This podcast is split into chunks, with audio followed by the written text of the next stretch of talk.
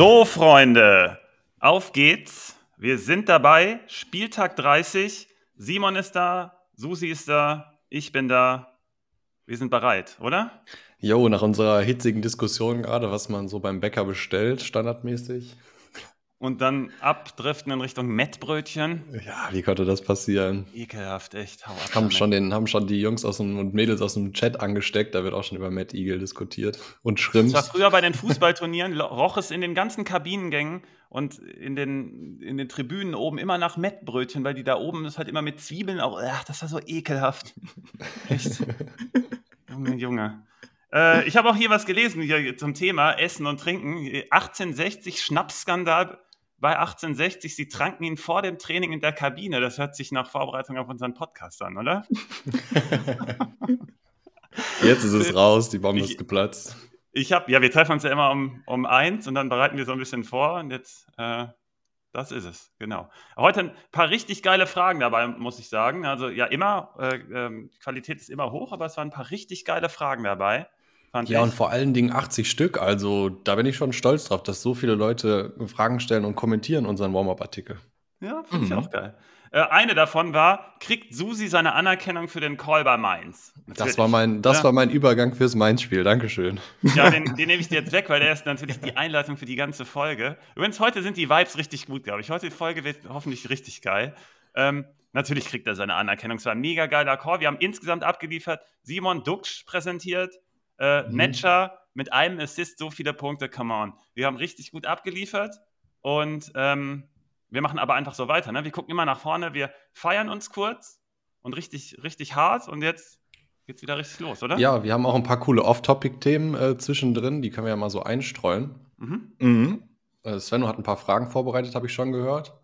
Jetzt die Frage, fangen wir jetzt äh, mit Off-Topic direkt an oder Ja, wir fangen Spiel? einmal Off-Topic an. Düsseldorf, das war eine Frage, die ich ganz interessant fand. Du bist ja Düsseldorfer, deswegen mhm. die Frage direkt an dich.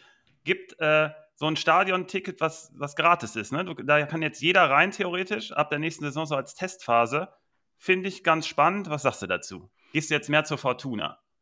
ja, also das ist leider, ich wohne nicht in Düsseldorf, deswegen ist es schwierig, da äh, hinzufahren, aber ich habe mal wieder richtig Bock. Äh, dann gebe ich zu. Erste Liga ja, dann, ne? Ah, ich, ich, weiß nicht, ob das. Aber in der zweiten Liga macht es auch Spaß. Mhm. Ähm, ja, man muss wissen, Stadion meistens zur Hälfte nur ausgelassen, riesen, riesen Stadion. Ähm, und die Eintrittspreise sollen abgeschafft werden. Die Eintrittspreise übernimmt dann aber ein Sponsor. Also für den Verein ändert sich jetzt erstmal nichts, würde ich sagen, was Geld angeht. Mhm. Wichtig. Aber die generelle Idee finde ich sau cool. Also es wird ja immer diskutiert, so die Fans kriegen keine Tickets, die Tickets sind zu teuer und so weiter. Und die Idee dahinter, einfach die Leute kostenlos reinzulassen und, ähm, und damit halt allen zu ermöglichen, zu Fußballspielen zu gehen, die ganze Stadt irgendwie mitzunehmen, finde ich einen, einen sau coolen Ansatz. Also ich, für mich spricht da gar nichts gegen. Es gab dann irgendwie das Argument, man würde den Fußball verramschen, aber da, da, da steige ich aus, finde ich, finde ich, ich stimmt auch. gar nicht. Ja. Was ist das man denn halt für ein Argument? wenn, wenn die Nachfrage höher ist als, als dann, äh, also wenn die Top-Fans sozusagen, die richtig den Support organ organisieren, dann nicht mehr rein könnten. Wäre das ein Problem? Boah, ist Oder ist das, das dann ein Zukunftsproblem? Das ist erstmal ein Zukunftsproblem, glaube ich. Und zweitens wird es da bestimmt eine vernünftige Lösung für geben. Genau, das denke ich nämlich auch. Also Leute, die da Top-Fans, also wenn Top-Fans werden ja sicherlich eine Dauerkarte haben und wahrscheinlich auch schon länger. Mhm. Und vielleicht kann man dann auch nachvollziehen, wer das ist und den halt dann echt den regelmäßigen Stadionbesuch ermöglichen. Mhm. Aber in mhm. Düsseldorf hast du ja eh die Situation, dass das Stadion so groß ist und äh, selten voll ist, mhm. ähm, dass das, glaube ich, ein Zukunftsproblem ist. Okay. Ja. Und das, also unterstützen das, wir die Idee. Ich finde die geil. Du, ich finde die mega geil, hast, Idee. nimmst das einfach die ganze Stadt richtig mit. Ich meine, ja, du hast ja auch dann die ganzen Fans, die dann im Stadion sind. Vielleicht hast du dann tatsächlich ausverkauft, also ausverkauft, aber es ist alles voll. Dann hast du auch die ganzen Leute, die, äh, wenn ich dann schon kein Geld für meinen Eintritt bezahlt habe, dann kaufe ich vielleicht eine Stadion Mettwurst. Met Stadion Mettwurst mehr. Aber vielleicht kaufe ich dann noch mehr und dann kann sich das für Düsseldorf auch lohnen, insgesamt so ein bisschen die Stadt mitnehmen. Ich glaube, das ist auch ein cooles Modell. Natürlich ist es aber auch schwierig, wenn du äh, Stadien für andere Vereine, wäre es auch eine Idee, aber ich weiß zum Beispiel, Weserstadion ist immer ausverkauft. Ich habe damals, als ich versucht habe, zum Beispiel gegen Bochum Ticket zu bekommen, war schon schwer. Ähm, das dann zu verteilen, ist, glaube ich, auch schwierig, aber.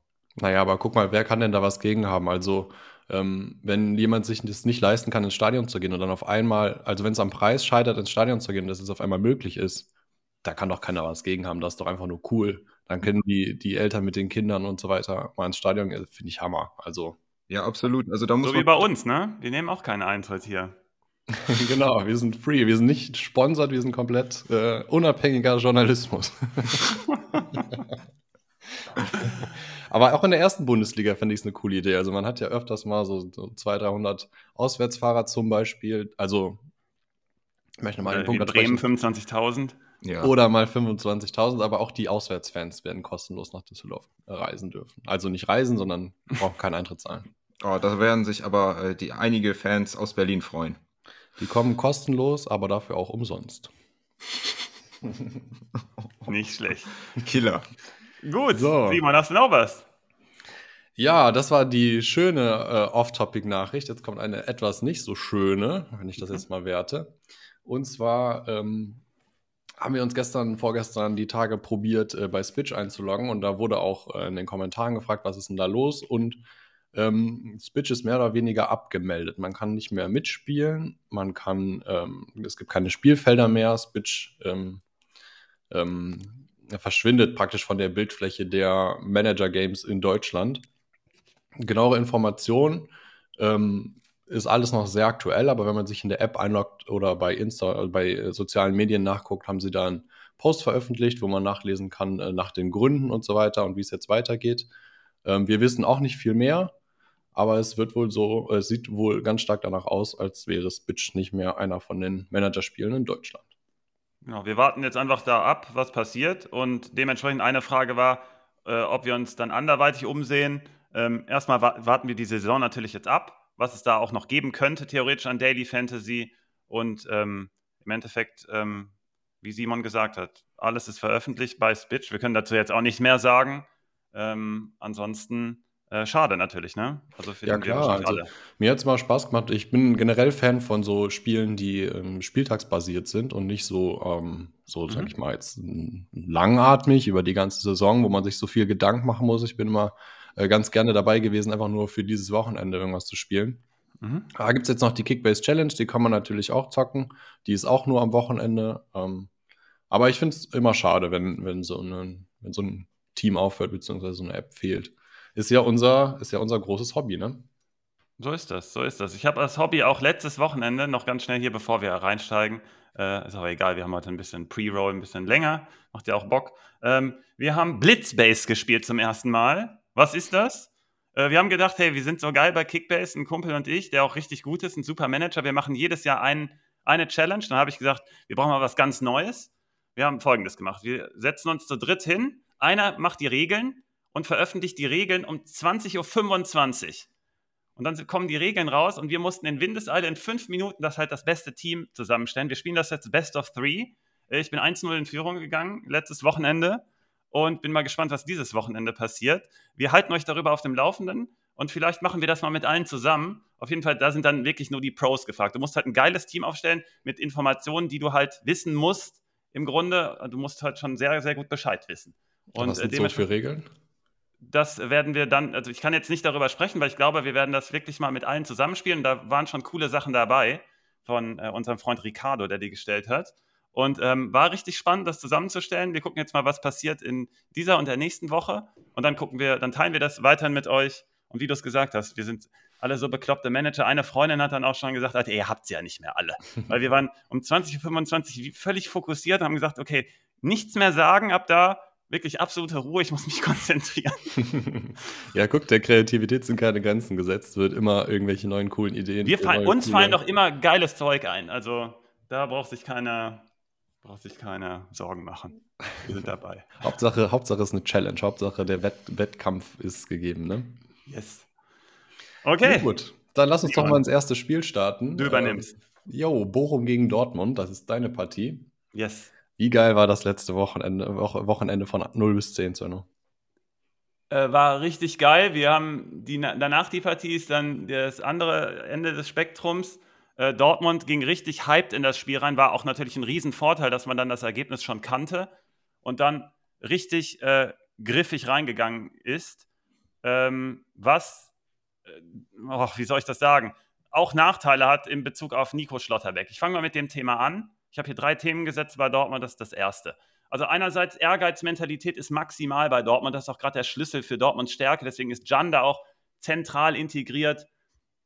Und dann spielt das natürlich so, einem, so einer aufgepeitschten Atmosphäre dann zu Hause und Mainz hat vorher gewonnen, dem ganzen Team in die Karten, hat aber irgendwie dann auch den Nachteil, dass man überpacen kann. Das muss man super steuern. Wir haben vorher schon gesagt, letzte Woche, die Verletzung, das ist riskant, wenn man ihn da reinstellt sofort. Und ich sage, es war ein Fehler, weil man jetzt den Preis dafür zahlt, potenziell, wenn er noch länger wieder ausfallen sollte. Hummels hat vier gelbe Karten, habe ich schon häufiger darüber gesprochen. Und Süle ist jetzt auch nicht so super fit. Also du brauchst eigentlich einen dritten, ist das dann wieder Kulibali. Und dann muss Janda nach hinten, dann ist man im Mittelfeld wieder schlechter besetzt. Die Grundidee, warum das so gespielt wurde, habe ich nachvollzogen. Ich habe ja vor der Partie gesagt, Guerrero ist die Schwachstelle.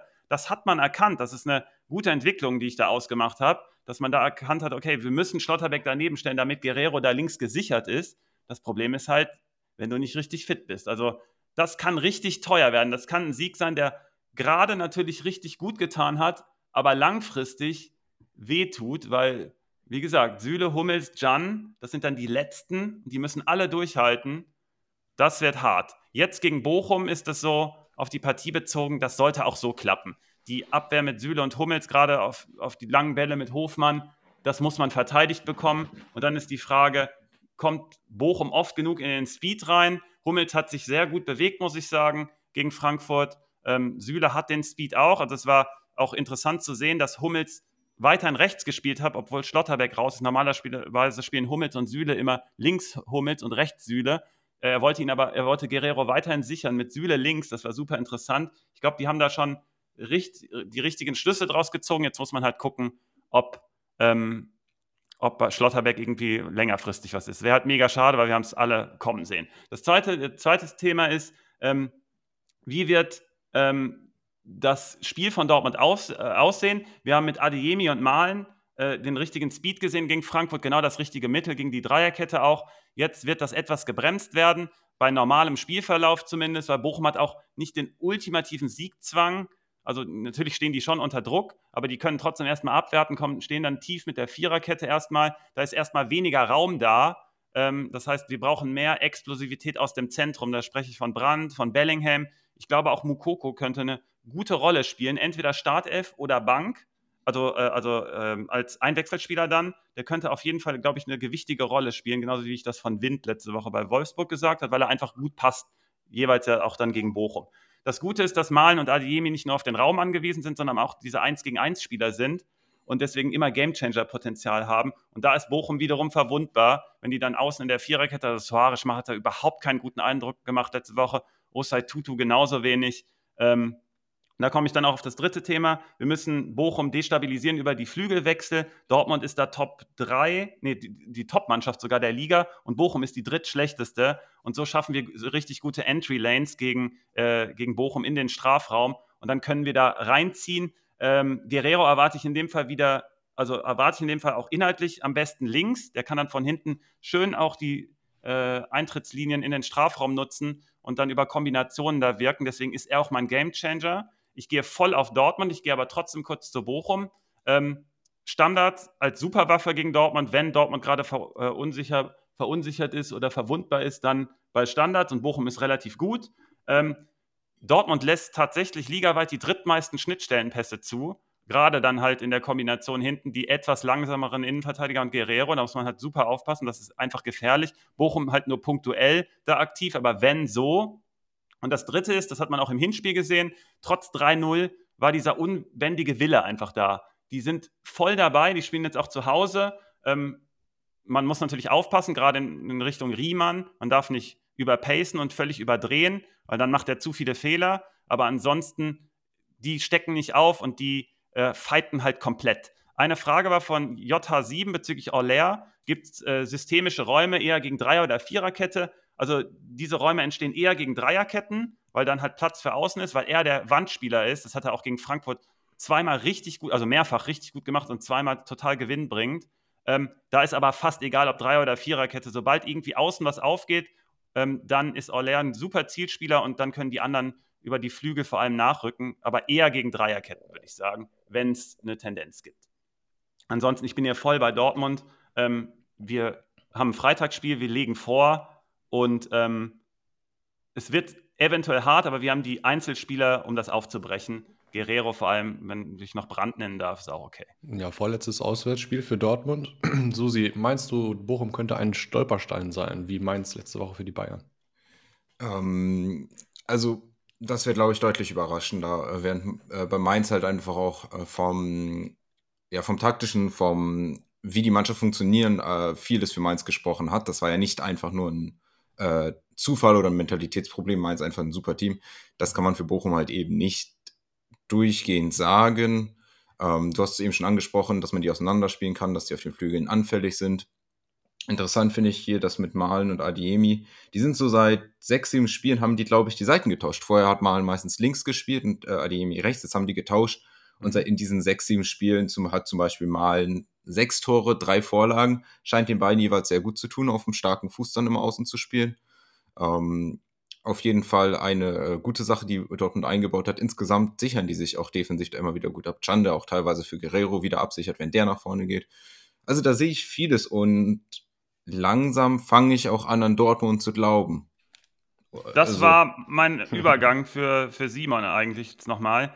Ähm, du warst da der Vorreiter. Du warst immer in erster Reihe bezüglich Dortmund Meisterschaft und das ist jetzt bei dir noch sicherer, ne? Felsenfest, weil ich ist, ich bin schon wieder in der Trap drin. Ich glaube jetzt auch wieder dran. Und dann werde ich eigentlich immer enttäuscht. Was mache ich denn jetzt? Soll ich dran glauben? Nee, guck mal, bei mir ist das so, ich, solange es unrealistisch erscheint, habe ich ganz viel Hoffnung. Ne? Dann, dann habe ich auch nichts zu verlieren und äh, ja, bin ich halt für die Dortmund. Aber jetzt so langsam hat man halt irgendwie was zu verlieren. Ne? Aber so darf man ja nicht denken. Muffensausen. Nee, darf man nicht, nee, aber ist ja so emotional, weißt du. Ja. Nee, Dortmund holt das schon. Ähm, bisschen Angst habe ich vor Bochum, so die Fanfreundschaft mit den Bayern könnte da ja dann irgendwelche Kräfte freisetzen. Ja, ja. Nee, wird's nicht. Ähm, Dortmunder sieht ganz klar. Also nur noch mal, was auch äh, Susi gerade gesagt hat. Ähm, Dortmund, Dortmunds aktueller Stand ist, dass man definitiv total auf geschlossenes äh, Team, auf das geschlossene Team setzt, auf äh, Mentalität, was man so häufig und gerne benutzt. Ähm, da ist man in dem ersten Schritt und man muss auch ganz klar sagen, also ich habe gestern dreifach Meldungen bekommen, unter anderem von Konsti auch, der hat gesagt, guckst du gerade das City-Spiel und äh, ein paar andere haben mir auch geschrieben, das ist, das ist super klasse wohl gewesen. Ich habe es nicht gesehen, aber das ist hohe Qualität. Man muss ganz, man muss es sagen, Dortmund spielt eine ganz normale Saison. Das Niveau in der Liga ist einfach nicht hoch. Äh, wir, wenn wir Meister würden, wäre das, weil die anderen geschwächelt haben, nicht weil wir so super gut sind. Das passt aber auch gerade in unseren Schritt rein. Wir sind halt im ersten Schritt. Wir wollen anscheinend über äh, besondere Charaktere wie Schlotterbeck, Jan ähm, eine Präsenz auf dem Platz ausstrahlen und dann gucken, was nach vorne gerade so geht. Und noch, man hat nach vorne noch nicht so viele super Lösungen sich erarbeitet. Da ist man sehr stark an den Einzelspielern dran. Aber ähm, es geht noch viel, es ist noch viel Luft nach oben. Also um das mal ein bisschen zu dämpfen, man sollte jetzt nicht durchdrehen und sagen, Dortmund ist die beste Mannschaft der Welt. Naja, aber die Beste aus Deutschland, wenn sie es gewinnen, dann war man über 34 Spieltage äh, das beste Team. Ich finde das schon in Ordnung. Kann man ja die Liga okay. kritisieren, dass sie zu schlecht ist. Aber jetzt irgendwie den Titel hier klein zu reden. Mach also, ich ja gar nicht. Ich will nur sagen, also, alles gut einordnen und nicht durchdrehen. Weil man muss auch dazu sagen, die Dortmund-Fans sind auch eine spezielle Gruppe. Also die sind dann auch manchmal nicht so nett. Ja, das, das stimmt, ja. das stimmt. Ich glaube, was aber auch richtig hart sein muss, ich habe mit einem Freund am Wochenende äh, mich unterhalten, der ist Schalke-Fan und er meinte, wenn Schalke absteigt, dann kann ich am letzten Spieltag, also am Abend des letzten Spieltags wäre noch eine Party gewesen, wo er eingeladen ist. Er meinte, er kann da nicht hingehen, wenn Schalke absteigt. Und dann dachte ich mir, das kann, muss ja schrecklich sein, wenn man Schalke-Fan ist, dann steigst du ab, am gleichen Tag wird, bei, äh, wird Dortmund Meister. Das ja, aber du hast es gerade eben angesprochen, da würde ich auch noch mal gerne einen Satz drüber verlieren. Also Dortmund hätte so eine gute Mentalität, hast du gerade gesagt, Svenno. Wie oft habe ich in, den, in, in allen möglichen Blättern äh, gelesen nach dem Stuttgart-Spiel, die Dortmunder Mentalität sei ja wohl nichts. Nee, das stimmt ja nicht. Ich habe ja gesagt, also wir sind ja anderer Meinung. Wir haben gesagt, Terzic war besonders auch schockiert darüber, dass die Abstände dann nicht gestimmt haben, weil dazu gehört auch immer Disziplin und so weiter, dass dann ein Team, was füreinander da ist. Und das war am Ende dann nämlich überhaupt nicht der Fall. Deswegen war auch so schockiert, schockiert weil das vorher eigentlich immer super lief. Und das ist die große Stärke in diesem Jahr. Mhm. Jo, dann lass uns doch mal in die nächste Partie starten. Klar. Das ist nämlich unser, äh, unser zweiter äh, Meisteranwärter, der FC Bayern München, wohlgemerkt der zweite Anwärter, äh, gegen Hertha. Susi, was sagst du? Ja, also wie ich schon eben angeklingen lassen habe, ähm, dass Bayern gegen Mainz verloren hat, hatte auch einfach Gründe, die nicht nur irgendwie man jetzt als Mentalitätsproblem bei Bayern sagen kann, Mainz einfach super, äh, passt sehr gut zu ba gegen Bayern etc. Das alles trifft nicht auf die Hertha zu. Die Hertha mm, ist in jeder Hinsicht unterlegen, ähm, auch gegen ein nicht informes Bayern. Ähm, die Frage ist hier eigentlich nur, also eigentlich kann Bayern das nur gegen sich selbst verlieren. Und um gegen sich das selbst zu verlieren, rede ich hier von einer frühen roten Karte und einem Elfmeter oder so, den sie verschenken und dann auch noch eine schlechte Chancenverwertung und vielleicht noch eine zweite rote Karte. Ähm, Meccano aufstellen. Spaß. Anscheinend nicht in der Startelf, ne? Ja, aber das ist nämlich ein Punkt, zu dem ich nämlich, äh, zu dem ich nämlich möchte, äh, weil das habe ich auch gesehen, dass wir gerade Masroi haben. Ähm, ein Spieler, der zurückkommt, der super wichtig ist, der einfach letzte Woche gefehlt hat, äh, Pavard, der jetzt wiederkommt. Meiner Meinung nach eben vor allem auch in Kombination mit Upamecano als äh, aufgestellt als Rechtsverteidiger, weil wenn du ihn als Rechtsverteidiger aufstellst, dann verwendet Bayern sowohl unter Nagelsmann sowohl unter, als auch unter Tuchel häufig einen Dreieraufbau, wo Pavard dann einfach den, quasi den rechten äußeren Innenverteidiger gibt und das ermöglicht der anderen Seite, Cancelo oder Davis und jetzt dann Davis aus dem außer äh, die Saison beendet für Davis ist jetzt Cancelo, dass der weiter nach vorne rückt. Und für mich ist das einfach einer der Schlüssel, die Bayern stark macht, auch in diesem Spiel. Dafür brauchst du Pavard auf dem Feld. Ähm, Masoi wäre dann halt nämlich die deutlich offensivere Option und hast du weniger Absicherung. Jetzt für dieses Spiel wir wissen nicht genau, wie Hertha spielt. Wir haben gerade hier eine Fünferkette gestellt, was funktionieren könnte, wenn man sehr defensiv gegen Bayern will, stehen will. Aber eigentlich hat Hertha ja, ange, äh, hat Hertha ja auch gesagt als Team, dass sie lieber eine Viererkette spielen wollen würden. Ob das äh, dann eine Option ist, kann nämlich auch sein. Also wenn die in einem Viererkettensystem spielen, so ein 4-5-1 etc., dann wäre nämlich eben dieses Muster, dass man Cancelo hochschieben kann was dazu führt, dass auf der einen Seite der bayerischen Offensive einfach ein Spieler mehr steht und darüber sie sich Räume generieren können. Das funktioniert, wie gesagt, nur wenn Pavard absichert. Ähm, das wäre dann auf der bayerischen offensiven linken Seite ein Spieler, der beziehungsweise, nein, die Kombination Cancelo-Coman äh, ist nämlich interessant. Wenn Cancelo auf dem Platz steht zusammen mit Coman, dann gibt Coman meistens die Breite. Cancelo zieht ein bisschen weiter in die Mitte, in den Halbraum und äh, darüber können Bayern sich da sicher sehr gut durchkombinieren, vor allem auch dadurch, dass Musiala immer wieder in dem linken Halbraum auftaucht. Ist das, glaube ich, auch genau der Spieler, den äh, Bayern braucht, um diesen tiefstehenden Gegner wie Hertha zu knacken. Selbst wenn Hertha in einer Fünferkette spielt, verändert das wenig daran, dass Cancelo für mich ja wieder ein Angelpunkt ist, um vorne äh, den Ball immer wieder zu verarbeiten und äh, mit einfachen 1-2-Kombinationen dort äh, sich kleine Chancen rauszuspielen. Auf der Gegenseite sehe ich nämlich aber auch Pavard in einer super wichtigen, in einer super wichtigen Position da, weil er die, weil er dann nicht nur die Sicherung abgibt, die Defensive nach hinten, sondern auch einfach, weil er nach vorne immer wieder gute Pässe spielt, kluge Pässe spielt und den Ball verteilt. Ähm, das ist auch einfach etwas, was Bayern gefehlt hat. Äh, vor allem jetzt hier, dadurch, dass Hertha auch noch anfällig über die Außen ist, äh, profitiert Bayern sowohl sowohl durch die Pavard-Absicherung, aber als auch durch seine offensiven Aktion. Für mich ist Pavard hier auch einfach der Gamechanger schon. Geil, meine auch. Äh, was noch dazu kommt, Christensen ist der Torwart, der die schlechteste Quote von abgewehrten Schüssen hat, der Bundesliga. Fast jeder Zweite geht rein. Im Vergleich Top-Keeper Top wie Kobe, glaube ich, da ist es jeder, das sind es von fünf Schüssen, geht einer rein. Bei Christensen sind es von zwei Schüssen einer. Zweitschlechtester übrigens Schwäbe, wollte ich nochmal sagen. Ja, zweitschlechtester Schwebe, habe ich auch aufgeschrieben. Für Köln später noch. Und äh, das ist nochmal für Pavard für Fernschüsse eine Option. Also Game Changer für mich Pavard, der hier wiederkommt. Ich sehe den, ich sehe weniger Masrui, das wäre mir sehr, äh, sehr offensiv. Ähm, und vorne noch, wir hatten noch eine Frage von, ähm, wenn ich meine eigene Schrift lesen könnte, äh, von äh, Walle Groß, glaube ich ob Manet oder Tell hier besser ist. Also meiner Meinung nach würde Manet besser passen, weil wenn man schon diesen Flügelfokus hat, kann man auch mit Flanken arbeiten und das Manet einfach Kopfball, äh, im Kopfball einfach auch gefährlicher. Deswegen wäre ich hier noch bei Tendenz Manet. Ähm, aber wie gesagt, Gamechanger für mich Pavard. Svenno, ich weiß, dass du jedes Spiel im Einzelspiel guckst und da hast du mir was voraus, denn ich hätte da zwei Fragen an dich zur letzten Woche. Okay. Bayern-Spiel gegen Mainz. Ja. Die erste Frage ist, und äh, die, die klaue ich, weiß leider nicht mehr von wem. Deswegen gibt es keine Credits. Hatte ähm, Bayern nach der 60. Minute keine Chance mehr gegen Mainz. Hat Mainz das Spiel so sehr kontrolliert, dass die Bayern seit der, ab der 60. keine Chance mehr haben? Frage 1. Mhm. Frage 2. Hättest du auch Müller und äh, Kimmich runtergenommen? Ähm, ich fand das mal ein gutes Zeichen. Also die Frage ist relativ einfach.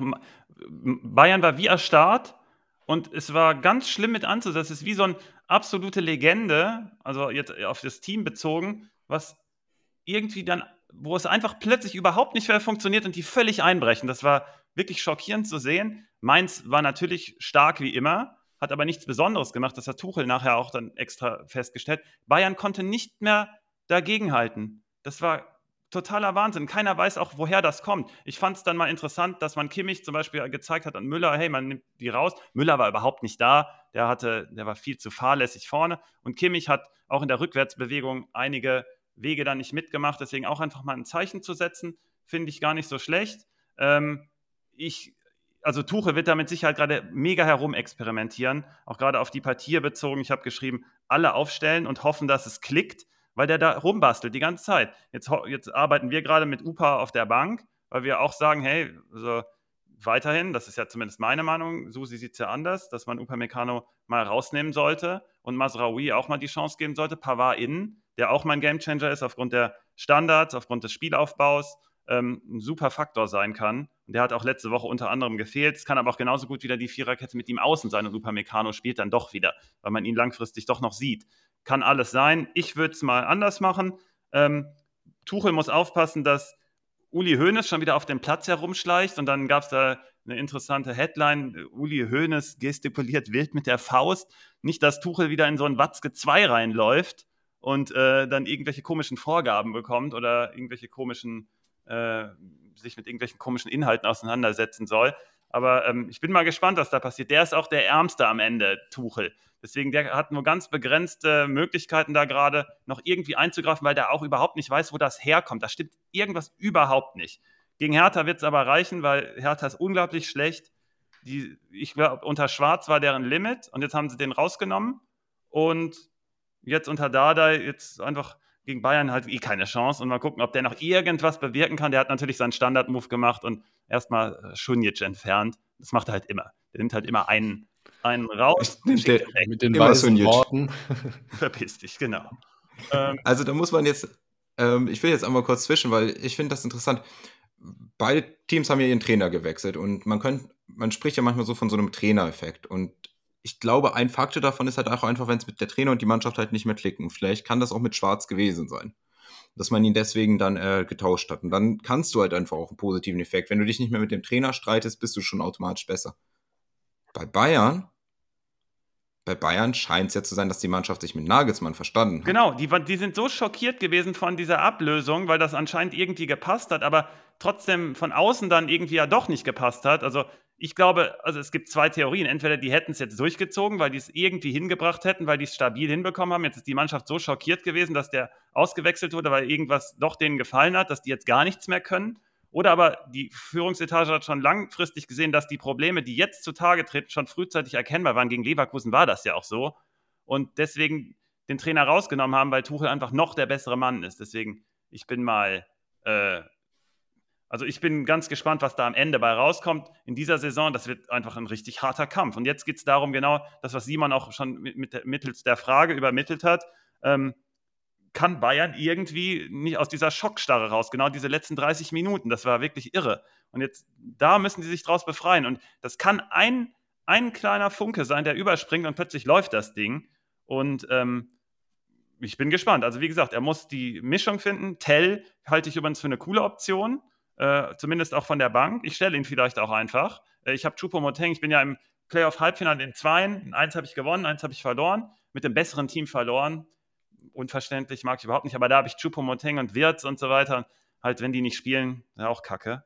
Ähm, da habe ich aber auf jeden Fall auch Tell und ähm, vielleicht macht er was gegen Hertha, bin ich mal gespannt. Wichtig ist auf jeden Fall, dass Coman spielt, das hat man gegen Mainz gesehen. Anscheinend war der, der muss leicht angeschlagen gewesen sein, der ist ja nicht mal gekommen. Normalerweise wäre Coman der Spieler gewesen, der super hätte auch Lücken da reißen können. Äh, dementsprechend glaube ich, er wird jetzt hier alles reinstellen und äh, er wird spielen. Ansonsten Bayern-Sieg. Ich möchte diese Gruselpartie mal mit den weisen Worten von Faber abschließen. Der sagt nämlich, dieses Hertha packt sogar Bayern. Und das finde ich eigentlich eine ganz, coolen, eine ganz coole Zusammenfassung. Lass uns nice. zur nächsten Partie kommen. Äh, das ist Wolfsburg gegen Mainz. Mainz der Bayern-Bezwinger letzte Woche. Nochmal Props an Susi. Das wäre jetzt meine Überleitung gewesen. Du hast es richtig vorhergesagt. Es ist so eingetreten. Sven, du hast dir die Partie geschnappt gegen Wolfsburg. Ganz anderer Gegner. Für mhm. beide geht es um die internationalen Plätze. Wie analysierst du die Partie? Ja, ich habe die super analysiert, sehe ich gerade. Der Zettel ist sehr, sehr wild. Ähm, wir müssten mir nachsehen, falls ich da kurz mal hier ein bisschen was suche, weil da hatte ich anscheinend viele Ideen. Ich weiß das natürlich. Also erstmal, Tim im Warm-up hat auf jeden Fall richtig cool beschrieben, äh, was äh, Mainz und Wolfsburg da angeht. Das äh, empfehle ich euch mal zum Le zu lesen. Der weiß auf jeden Fall Bescheid. Und meine Analyse geht in eine ähnliche Richtung. Ich habe es so gemacht, dass ich äh, die Spielphasen analysiert habe und herausgefunden habe, dass eine Mannschaft hier vier Vorteile hat. Also erstmal aus dem Spiel. Mainz lässt ligaweit die drittmeisten Eintritte in die eigene rote Zone zu, was man erstmal so nicht gedacht hätte ähm, verteidigt dann aber den Strafraum am sechstbesten. Also danach kommt dann keiner mehr durch. Das heißt, es deutet auf jeden Fall darauf hin, beziehungsweise die Zahlen beweisen das, Mainz spielt auf jeden Fall ein Angriffspressing, hat dann so ein bisschen höhere Durchlässigkeit, äh, greift dann aber wieder richtig zu. Und das ist auf jeden Fall ein Mittel, was in der Liga gerade ähm, sehr, sehr gut passt. Ähm, bei Wolfsburg ist es so, dass die, die sehr gut in dieses letzte Drittel reinspielen können, ähm, über Spielverlagerungen auch die Mainz übrigens auch sehr, sehr gut zulässt, habe ich ja gerade gesagt. Deswegen ist übrigens hier Arnold ein sehr, sehr guter Kandidat. Ähm, und dann ähm, die, äh, also Wolfsburg spielt dann über Außen und dort greift halt Mainz schon wieder super zu, sodass dann eben zum Beispiel keine Gefahr überhaupt in den Strafraum kommt. Zusätzlich hat Wolfsburg auch zentral dann sehr große Probleme bezüglich Kreativität. Also Wimmer ist theoretisch der Spieler, der das könnte, aber der hat das zu selten auch gerade gezeigt. Ich traue ihm das nicht zu, das alleine zu machen. Tim hat das äh, ähnlich gesehen. Ich setze hier aus Wolfsburgs Perspektive auf Fernschüsse. Ein Matcher Arnold würde ich mal hier empfehlen. Und ansonsten wird Wolfsburg halt versuchen, das Spiel zu kontrollieren und wird sich dann aber hinten die Zähne ausbeißen. Die Def Defensivmechanismen, weil Mainz stimmen einfach, die greifen auf dem Flügel dann sehr gut zu. Das ist für mich aus dem Spiel erstmal der erste Vorteil äh, für Mainz. Der äh, zweite äh, Punkt ist äh, aus dem Spiel, ähm, Wolfsburg ähm, versucht es auch aktiver gegen den Ball. Also während Mainz, glaube ich, auf Platz 2 ist im Offensivpressing, ist Wolfsburg unter den Top 6, ich glaube sogar Sechster. Die sind dann aber im Gegensatz, also die sind ähnlich wie Mainz dann nicht so gut gesichert. Das zieht sich aber komplett bis nach hinten durch. Also einerseits sind die sowohl für Schnittstellenpässe, da sind sie die schlechtesten der Liga, ähm, sind sie anfällig. Das kann Mainz wiederum nicht so gut nutzen aber sie sind auch auf dem Flügel dann hinten anfällig. Da sind sie die fünf schlechtesten, während Mainz die viertbesten sind. Und jetzt hat man im Vergleich zum Hinspiel hat man Ajork vorne drin stehen, was ebenfalls Tim angemerkt hat, was ich ebenfalls hier somit unter dem Strich als zweiten Vorteil für Mainz ansehe. Das, zwei, das dritte ist, der dritte Punkt, ähm, das ist dann die nächste Spielphase. Ähm, wenn sich zwei Mannschaften bezüglich Gegnerorientierung, Disziplin und hoher Laufbereitschaft so ein bisschen neutralisieren könnten, theoretisch, weil das sind zwei Top-4-Mannschaften im Bereich Gesamtlaufleistung, intensive Läufe und Sprints. Das ist, ist, es gibt also definitiv eine hohe Gefahr für dieses Neutralisieren. Und dann ist diese nächste Spielphase nicht aus dem Spiel, sondern für Standards und Zufall ist dann relevant. Und da muss man sagen, Mainz sind die Könige des zweiten Balles. Keiner ist so griffig, nicht mal Union Berlin, äh, die ja häufig da genannt werden. Mainz ist sogar noch besser. Dazu ist Mainz Kopfball stärker gerade bei solchen Partien werden dann hohe Bälle auch lanciert und dann muss man körperlich auch da sein. Und ähm, die Vorteile bei Offensiv- und Defensivstandards liegen jeweils dann auch bei Mainz noch zusätzlich. Das heißt, in dieser dritten Spielphase, beziehungsweise in der zweiten Spielphase, in dem Fall Standards und Zufall bezogen, ist auch Mainz vorne. Äh, das Hinspiel muss man dazu sagen, da komme ich auch auf ein übergeordnetes Thema bezüglich Korrelation, bezüglich Hin- und Rückspiel. Ähm, Simon, du hast, ich habe da gleich eine Frage an dich, wie du es angehen würdest. Also ob du siehst, dass wir es mal analysieren sollten. Mein Ansatz ist so. Ich gucke mir die Spiele an, Simon hat es ja auch eben gesagt, und gucke mir erstmal an, wie war denn das Ergebnis? Was war es für ein Spielverlauf? Wenn ich diesen Spielverlauf auch so erwartet hätte, werde ich dieses Spiel auch für das nächste heranziehen. So mache ich das. Manchmal ist es aber so, dass man im Hinspiel totale Ausreißer hat. Zum Beispiel im Hinspiel hier, Wolfsburg gegen Mainz hat 3-0 gewonnen, ähm, über zwei Standards. Und dann muss man sich die Entwicklung der Teams angucken. Und da kann ich definitiv sagen, Mainz spielt gerade ganz anders, ist auch über Defensivstandards zum Beispiel viel stabiler. Dann nehme ich das als Ausreißer weg und nehme die Partie überhaupt gar nicht zur Hand. Also ich persönlich nehme dann andere Partien, die besser passen. Dafür haben wir unser System ja kreiert. Wir gucken immer uns an, welche Partien könnten so ähnlich sein und die beziehen sich auf den Spielverlauf. Und ich erwarte definitiv einen etwas anderen Spielverlauf. Deswegen würde ich hier in dem Fall zum Beispiel sagen, Hinspiel ist nicht so relevant. Und hier, wie gesagt, ich erwähne es extra im Bereich Standards und Zufall, weil es ja nochmal unterstreicht, dass so, solche Partien zwischen so, solchen Gegnern wie Wolfsburg und Mainz wirklich so intensiv sind, dass da diese Phase besonders entscheidet. Hier hat für mich aber trotz des Hinspiel halt, Hinspiels halt Mainz den Vorteil. Der vierte Vorteil ist noch für mich das Personal. Ähm, Mainz ähm, ist relativ stabil, die wissen, was sie da tun. Da gibt es eine Position, die so ein bisschen unsicher ist, die ist immer auf Stach bezogen, da komme ich gleich auch noch drauf. Ähm, bei Wolfsburg ist es halt so, dass der Otavio fehlt, Van der Feen ist jetzt gelb gesperrt, das heißt, die Defensive ist nicht mal so sattelfest. Mainz hat da definitiv zugelegt. Deswegen bin ich auch unter dem Strich, ist ja logisch, wenn ich viermal Vorteil Mainz habe, dass ich bei einem Sieg Mainz bin, auch auswärts. Ich bin mal gespannt, was Susi sagt. Der ist ja äh, auch Wolfsburg-Experte. Vielleicht hat er einen anderen Ansatz. Mein Gamechanger ist Cassie auf Ajorg. Ich mache die einfach zusammen. Ich glaube, Cassie wird eine Rolle spielen über, äh, über Flanken und Ajorg als Verwerter. Und ähm, nehmen wir jetzt noch zum Abschluss eine Frage von Fadi mit rein. Der hat nämlich gefragt, was sind die Spielertypen ähm, Barrero, Stach und Chor. Barrero ist der Box-to-Box-Spieler, der immer nachrückt. Das hat er gegen Bayern auch gezeigt. Der ist hinten brutal griffig und vorne, wie gesagt, rückt super nach und ist gefährlich. Stach ist der Spielgestalter mit dem meisten Zug zum Tor mit dem Ball. Das macht er auch richtig gut, kann, wie gesagt, gestalten, Pässe geben. Und der typische Abräumertyp ist dann Chor. Ähm, bringt auch gerne den ersten Pass relativ sicher ähm, übrigens bezogen, das ist so ein Typ Weigel. Weigel hat übrigens, also ich bin kurz bei Gladbach unterwegs, der hat letztes, letzte Woche keinen einzigen Fehlpass gespielt. Der hatte 71 Offensivaktionen, die sind alle gelungen.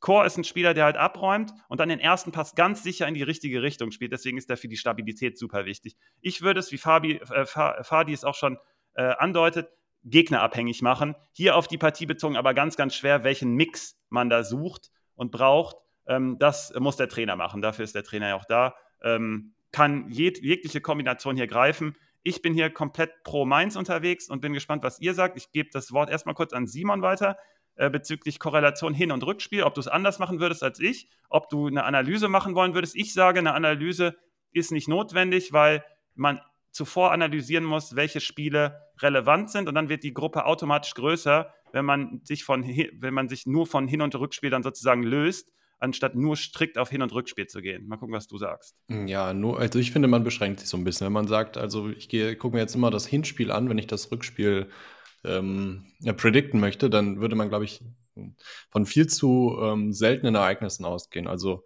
äh, im Hinspiel kann ja, kann ja ganz andere, unter ganz anderen Bedingungen stattgefunden haben. Das erste schon ein halbes Jahr her, da können Leute verletzt worden äh, gewesen sein, die jetzt wieder fit sind. Die Form kann eine ganz andere gewesen sein der Spielverlauf könnte ein ganz anderer gewesen sein, der jetzt eben nicht eintritt. Und was ich auch noch denke, ist, ähm, die Trainer können ja aus dem Hinspiel gelernt haben und jetzt ganz anders äh, agieren wollen im Rückspiel. Mhm. Deswegen finde ich das so ein bisschen, es könnte, es könnte eine Trap sein, wenn man sich nur auf das Hinspiel verlässt. Natürlich ist es aber interessant, sich das Spiel anzugucken. Also ähm, gibt es da grundlegende Sachen, die ich jetzt genauso wieder erwarten würde oder auch nicht. Aber ich würde das halt nicht eins zu eins übernehmen. Mhm. Ich finde es da cooler, mir die ähm, also wir, wir gehen ja auch so in unseren Predictions vor, dass wir uns vergleichbare Gegner in der jüngsten, also angucken, wie hat mhm. das Spiel, Team dagegen gespielt und dann gucken wir, ähm, ist das, ist das so ähnlich wie das Team, gegen die sie jetzt spielen werden? Ja, nein. Was sind die Stärken, was sind die Schwächen? Und äh, abhängig davon halt die Prediction zu machen. Exakt. Und natürlich auch die jüngste Vergangenheit ähm, höher zu gewichten in der ganzen Nummer. Weil, ähm, wie gesagt, wenn es schon ein halbes Jahr her ist, dann kann sich ja in der Zwischenzeit viel geändert haben. Mhm. Trotzdem gehe ich davon aus, klar, könnte eine Korrelation, also über alle Spiele, über alle Teams, könnte es da mit Sicherheit eine Korrelation geben. Ähm, weiß ich jetzt aber nicht, finde aber eine Analyse wäre jetzt äh, nicht notwendig, weil wir ja schon eine. Alternative haben. Ähm, und dann ist immer noch die Frage, was, was findet man denn da? Also findet man dann raus, dass es gegen Bayern immer schwierig ist? Ja, das wissen wir auch eigentlich schon so. Ähm, ja, genau. Also, das wäre meine Antwort auf deine Frage.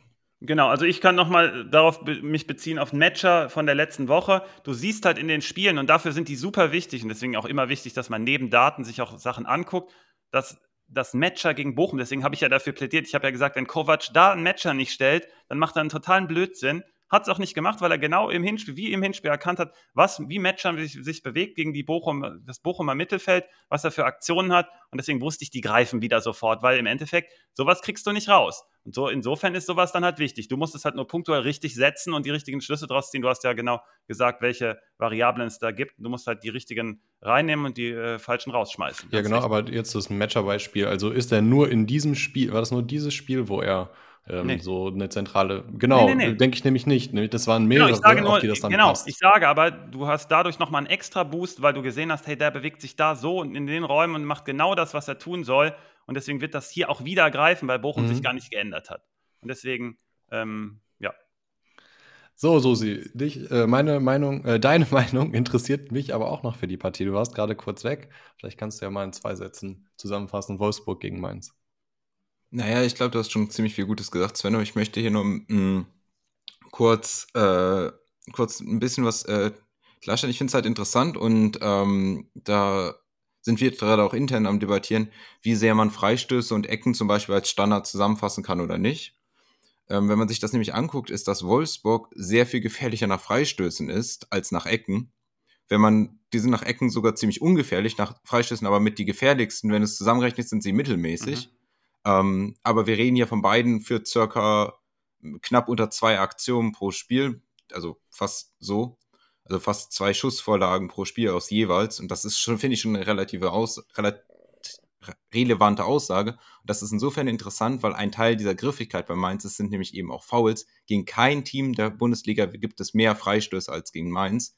Und du hast viele Vorteile Mainz äh, äh, genannt und da gehe ich auch mit. Aber da würde ich nämlich sagen, Standards vor allem oder explizit Freistöße sind ein, können ein Mittel sein. Da drin ist Wolfsburg gut und gegen Mainz gibt es besonders viele. Interessant. Sie, verte sie verteidigen Freistöße gut, aber nicht herausragend. Das könnte ein Weg sein. Dann wäre natürlich Matcher zum Beispiel als Abnahmespieler nochmal interessant. Oder Arnold als direkter Schütze.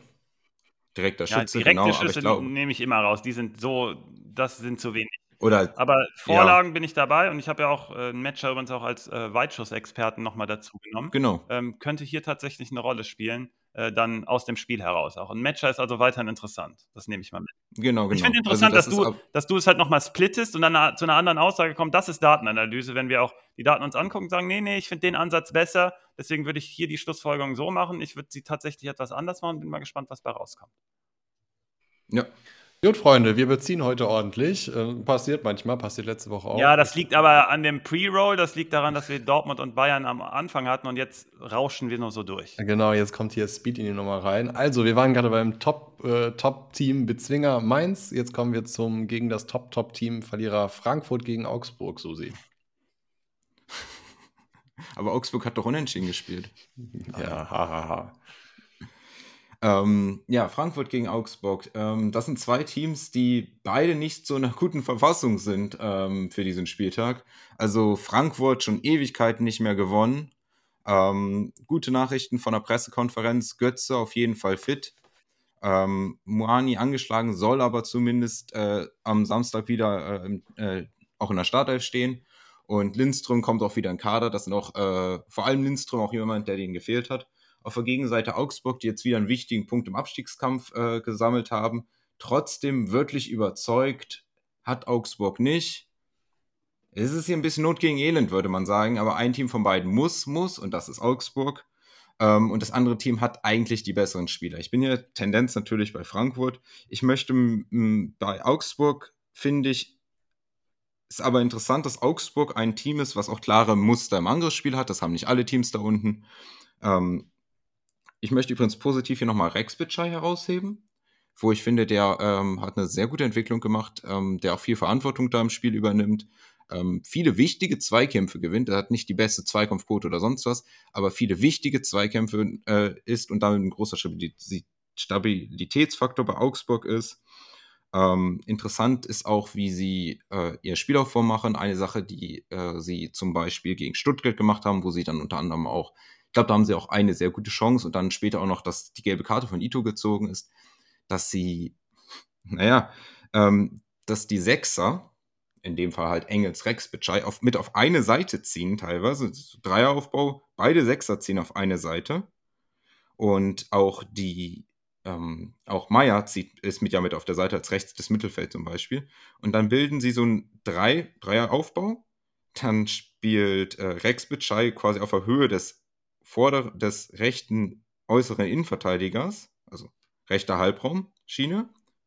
Und dann vor ihm, kurz davor, Meier, der eingerückt ist. Und auf den Seiten dann Pedersen und Engels die die komplette Breite haben, also dass sie auf einmal ganz, ganz viele Spieler auf der rechten Seite haben im Mittelfeld, was ein bisschen untypisch ist. Dadurch kriegen sie aber dort ähm, viele Anspielstationen und können so auch ein Pressing überspielen, was besonders relevant ist gegen Frankfurt, wo wir schon häufig darüber gesprochen haben, dass die ersten zwei Linien die stärkeren Verteidigungslinien sind, also die stärkeren Anführungszeichen, mhm. aber die letzte Defensivlinie hat einfach Probleme und da fällt auch dauernd wer aus.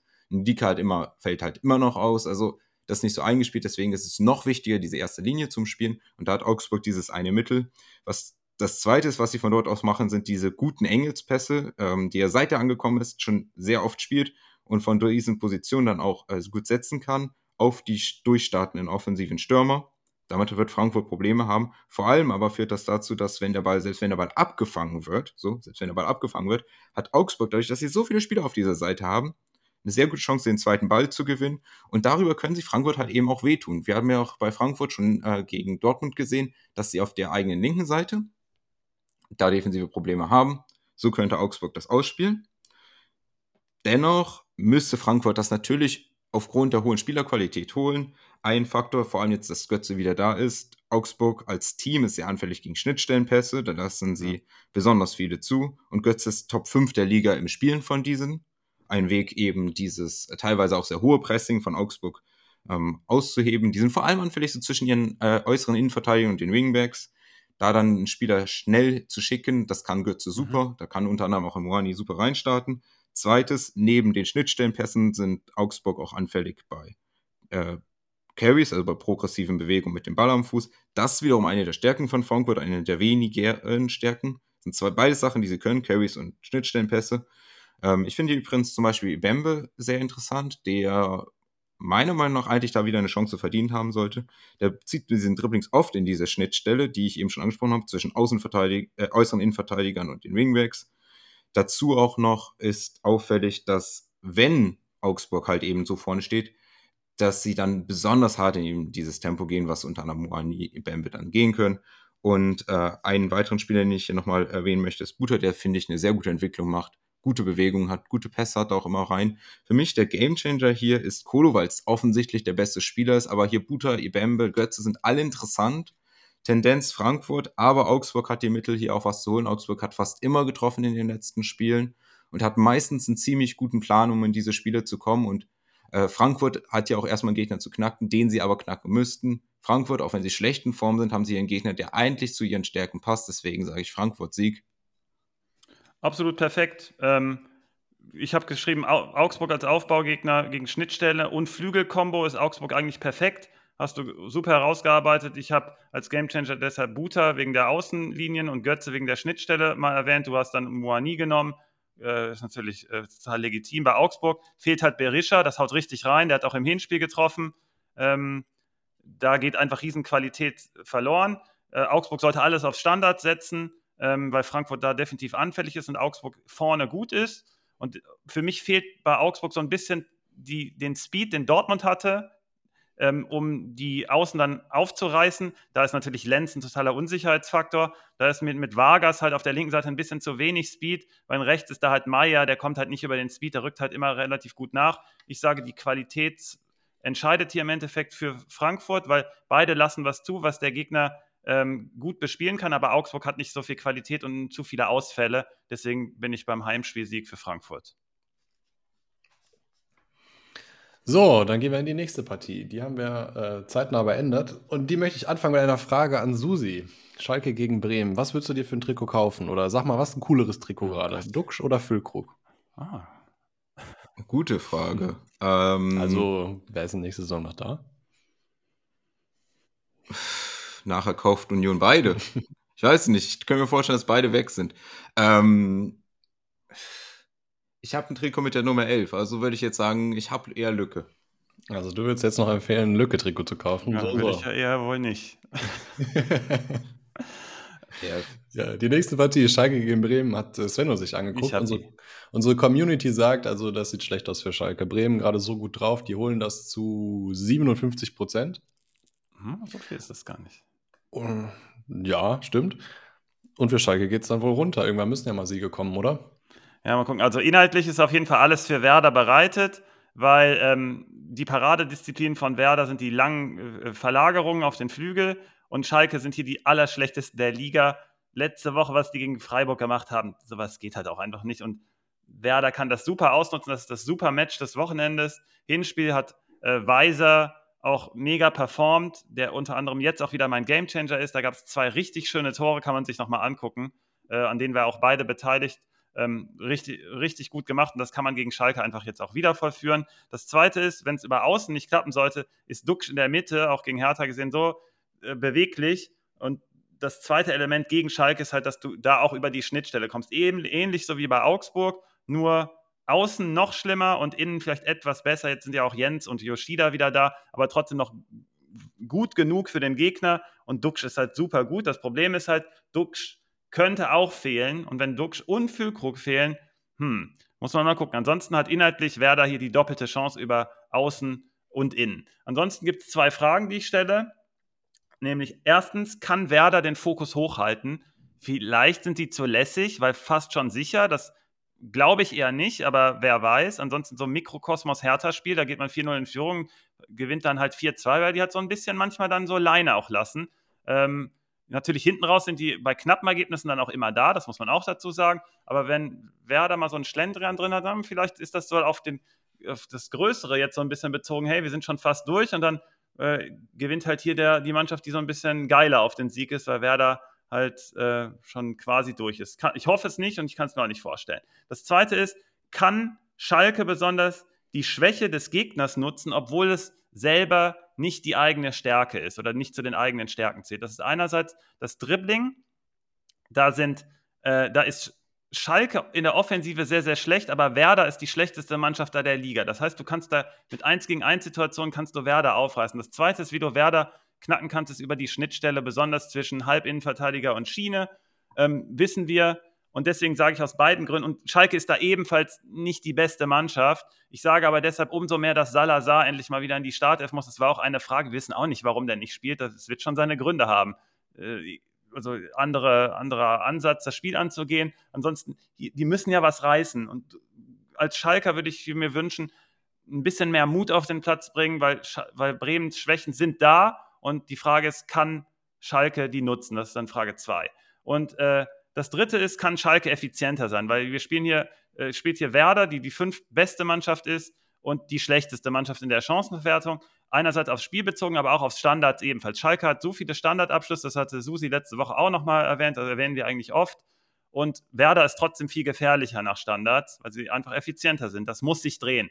Das ist dann Frage 3, kann Schalke das sich äh, ändern? Ansonsten, wenn Werder konzentriert ist, holt Werder hier das Ding. Mein Gamechanger ist weiser. Guckt einfach nur eine kleine Highlight-Zusammenfassung vom Hinspiel. Wisst ihr warum? Ihr müsst auch immer nur gucken, spiel den rechten Spieler gegen Schalke. Äh, Weiser ist super Spieler. Es ändert sich aber alles, wenn Werder nicht konzentriert ist und wenn der Sturm tatsächlich komplett ausfällt. Einer kann, glaube ich, ähm, ausfallen. Und ich glaube, wenn eher Füllkrug, ich glaube, Duxch ist in dem Spiel hier noch leicht sogar wichtiger. Ansonsten sehe ich hier halt voll Werder, die dann Schalkes aus besiegeln. Ja. Das heißt, wir hoffen einfach auf die, ähm, die Pressekonferenz war auch nicht so ergiebig. Ähm, da haben wir auch keine klaren Informationen bekommen, außer dass wir hoffen, dass wir Lücke stellen können. Zu Duxch irgendwie keine Information. Also, ja, also ich will nicht mit ohne beiden da auf dem Platz stehen. Aber selbst dann sehe ich uns immer noch im Vorteil und ich glaube, das sagt auch ziemlich viel über das Ver äh, Verhältnis zwischen den beiden Aufsteigern aus, dass ähm, unsere beiden besten Stürmer ausfallen können. Und dann sage ich, mh, hm, könnte knapp sein.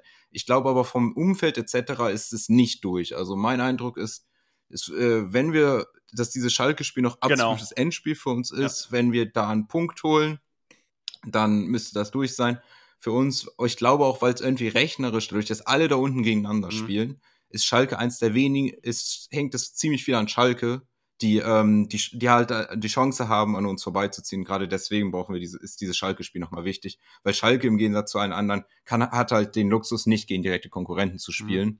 Und äh, was heißt den aber Luxus? aber schwere Gegner, genau.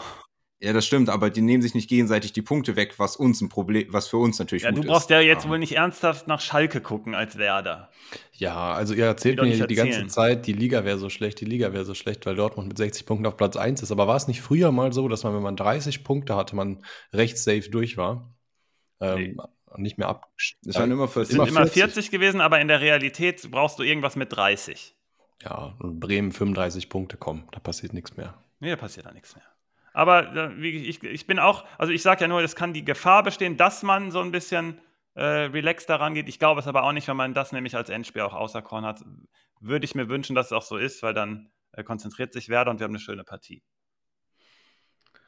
Gut, dann gehen wir in die nächste Partie. Für äh, Stuttgart gegen äh, Gladbach sieht es gar nicht so leicht aus wie, gegen, wie für Bremen gegen äh, Schalke. Fünf Punkte weniger in der Tabelle. Alle halten sie für besser, als sie doch irgendwie dann sind. Relegationsplatz mit 15. Achso, du redest über Stuttgart. Ja, genau. Ja. Über Stuttgart. Äh, auf dem Relegationsplatz irgendwie festgeklebt. Mal gucken, ob es dann noch wieder hochgeht. Äh, beste Torverhältnis von denen da unten haben sie auf jeden Fall mit minus 15. Auch ein starkes Stück. Susi, erzähl Emek, mal. Also ganz kurz, Emek fragt, ist es ein geschenkter Sieg für Stuttgart? Ein geschenkter Sieg für Stuttgart? Mhm. Ähm, nein. Warum auch? Immerhin ähm, ist Gladbach, ich meine, du hattest das ja schon gesagt, äh, Weigel mit äh, keiner sch äh, schlechten offensiven Aktion letzten Spieltag. Ähm, dazu auch noch eine unglaublich hohe Qualität im Kader. Insgesamt auch gegen Teams, die selbst das Spiel machen wollen, ein bisschen besser. Und Stuttgart ist ein Team, das auch mit das Spiel machen will. Ähm, obwohl sie im Abstiegskampf sind, sind sie jetzt nicht auf äh, den äh, Felix Magath-Zug aufgesprungen, haben keinen typischen Feuerwehrmann äh, zwischendurch äh, geholt.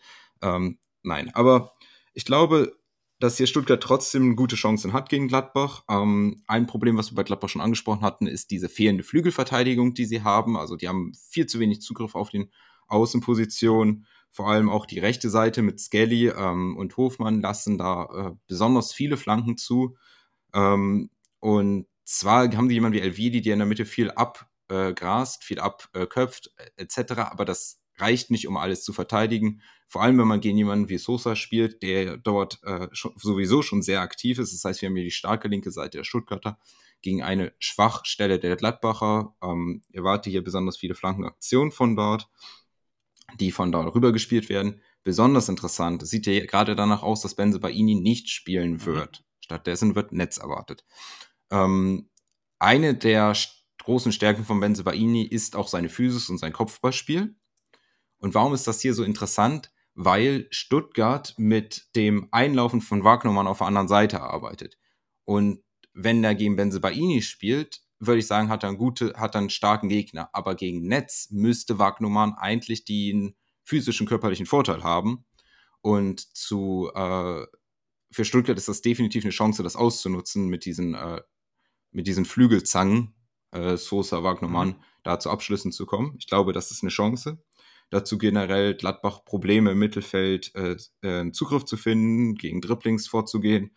Ähm, und sie lassen 5,5 circa, lassen circa 5,5 Läufe des Gegners mit Ball pro Spiel in den eigenen 16 So ist es.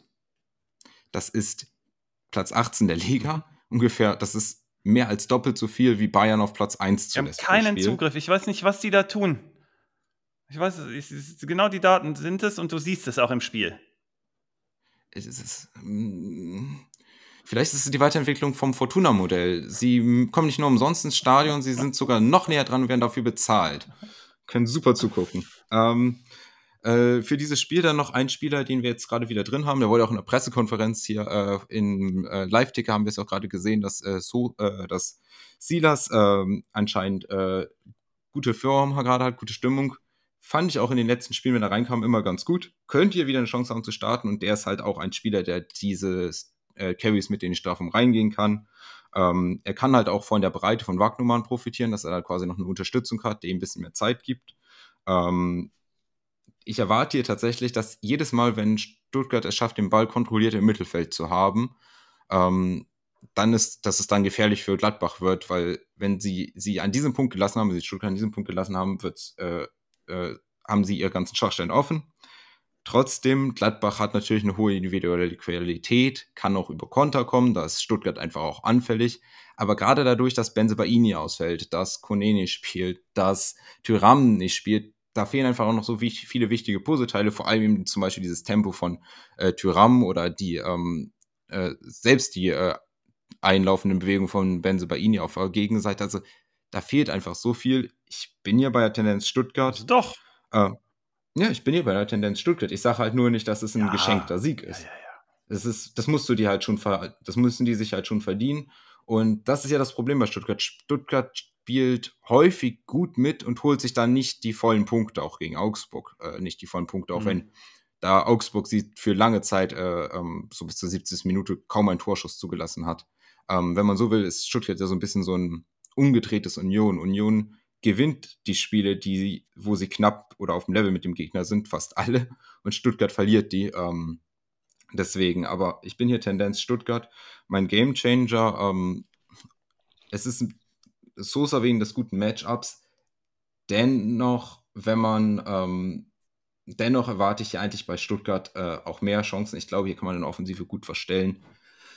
Wenn Stuttgart das ja nicht holt, dann wird es aber schwierig für die, äh, die äh, Klasse zu halten. Also geschenkter Sieg. Ich sage auch nein, aber es ist schon nah dran. Ich glaub, glaube, Stuttgart zieht das. Die sind im Zentrum sehr beweglich und haben klare Abläufe und haben dann gegen Gladbach zusätzlich noch Raum nach außen. Das kann Gladbach alles überhaupt nicht haben. Plus bei denen geht es um nichts, plus bei denen fehlen so viele. Das Key-Matchup für mich ist da die linke Bahn aus Sicht der Stuttgarter, nämlich dass Sosa gegen Hofmann und Skelly spielt. Wenn Sosa im Rücken viel frei lässt, dann hat Hofmann da seine Stärken. Das hat er im Hinspiel auch gezeigt. Ähm, da kann dann was passieren. Ähm, ansonsten wird Sosa aber die Seite dominieren, glaube ich. Äh, und Stuttgart ihn schön freispielen. Dann Wagner Mann auf der anderen Seite als Verwerter vielleicht sogar, wer weiß. Ähm, mein Gamechanger kommt trotzdem aus der Mitte, aufgrund dieser vertikalen Läufe vor allem. Ich habe da mal, also Silas, Führig, wenn die spielen, Mio, diese Halbposition, vielleicht sogar Kulibali. Also einen von diesen Halbpositionen nehme ich als Gamechanger. Könnt ihr dann gucken, auf wen ihr setzt. Also wir müssen ja auch gucken, wen wir überhaupt in die Startelf stellen.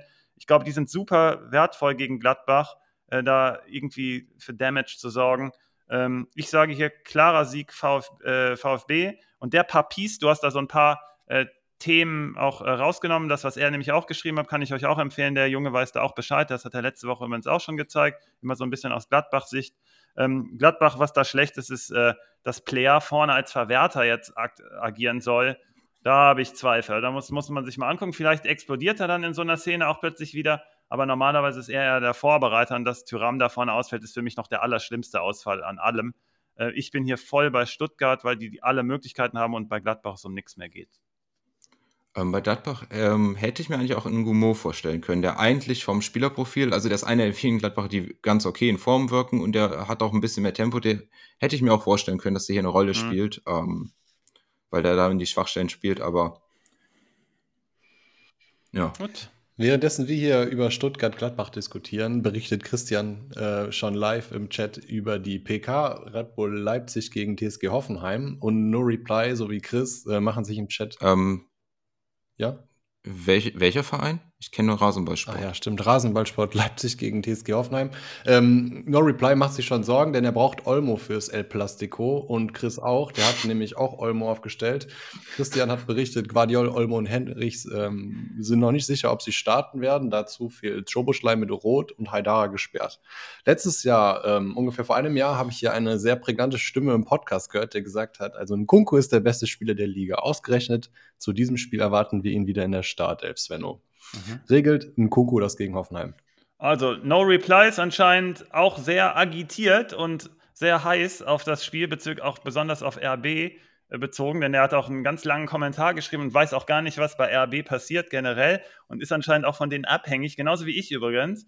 Äh, wir spielen ja mit Playoffs. Ich kann das nur noch, das nur noch mal empfehlen, wie geil das ist. Ich habe ein richtig geiles Team und ich muss es eigentlich auch gewinnen. Habe jetzt den ersten Spieltag in der einen Liga halt verloren und ich sehe schon, wie ich das zweite Spiel auch noch verliere, weil ich auch Olmo und Guardiola habe. Jetzt weiß ich wieder nicht, ob ich die aufstellen soll, genauso wie Wirtz letzte Woche, Palacios, Chupomoteng, wenn die halt alle ausfallen. Aber ich finde, das macht es auch aus. Also dann ist es auch gut, dann geht man halt raus, man hat aber trotzdem eine geile Saison gespielt, das muss man sich für sich selber ja dann bewerten. Aber ich sehe hier auch schon hier, also no reply, wir sitzen im gleichen Boot. Ähm, gegen, jetzt auf deine Frage bezogen auch besonders no reply. Er hat nämlich gefragt, was läuft bei RB eigentlich falsch? Er, müsste, er würde sich eigentlich mehr erhoffen. Die haben so viele geile Spieler, hat die alle aufgezählt. Das kann ich euch auch empfehlen, das mal zu lesen. Gegen Leverkusen letzte Woche hat man ein richtig gutes Spiel gemacht. Aber es hat vor allem zwei Dinge offenbart. Einerseits, man hat weiterhin Schwächen in der Raumsicherung gegen vertikale Angriffe. Das hat, war bei Rose bei Dortmund auch schon so. Das ist auch die Spielweise gerade einfach. Da geht man hohe Risiken ein. Das ist halt für Top-Teams auch so. Und dann ist halt die Frage, was man vorne macht. Macht man vorne einen mehr? Die zweite ist, ähm, Abhängigkeit von Kunku als Go-To-Guy ist nochmal klarer geworden. Der hat sich gegen Leverkusen wieder gut bewegt. Man hat sofort gesehen, ah, das ist der Unterschiedsspieler, das ist der Gamechanger. Und diese Abhängigkeit ist halt einerseits negativ, andererseits ist es bei solchen Mannschaften, und du siehst es auch gerade bei Bayern München als Paradebeispiel, du brauchst einen Spieler, der vorne den Unterschied macht und auf den man sich verlassen kann. Weil RB spielt das richtig gut. No Reply, du brauchst dir eigentlich gar keine Sorgen machen. Ähm, deine Beobachtungen sind alle richtig und gut. Das, es gibt eine Lösung. Du stellst einfach vorne einen hin, der es richtig gut kann. Und jetzt komme ich auf deine Frage, Simon. Das ist ein Kunku. Und das zweite Gute ist auf das Spiel bezogen jetzt gegen Hoffenheim. Hoffenheim ist nicht Leverkusen.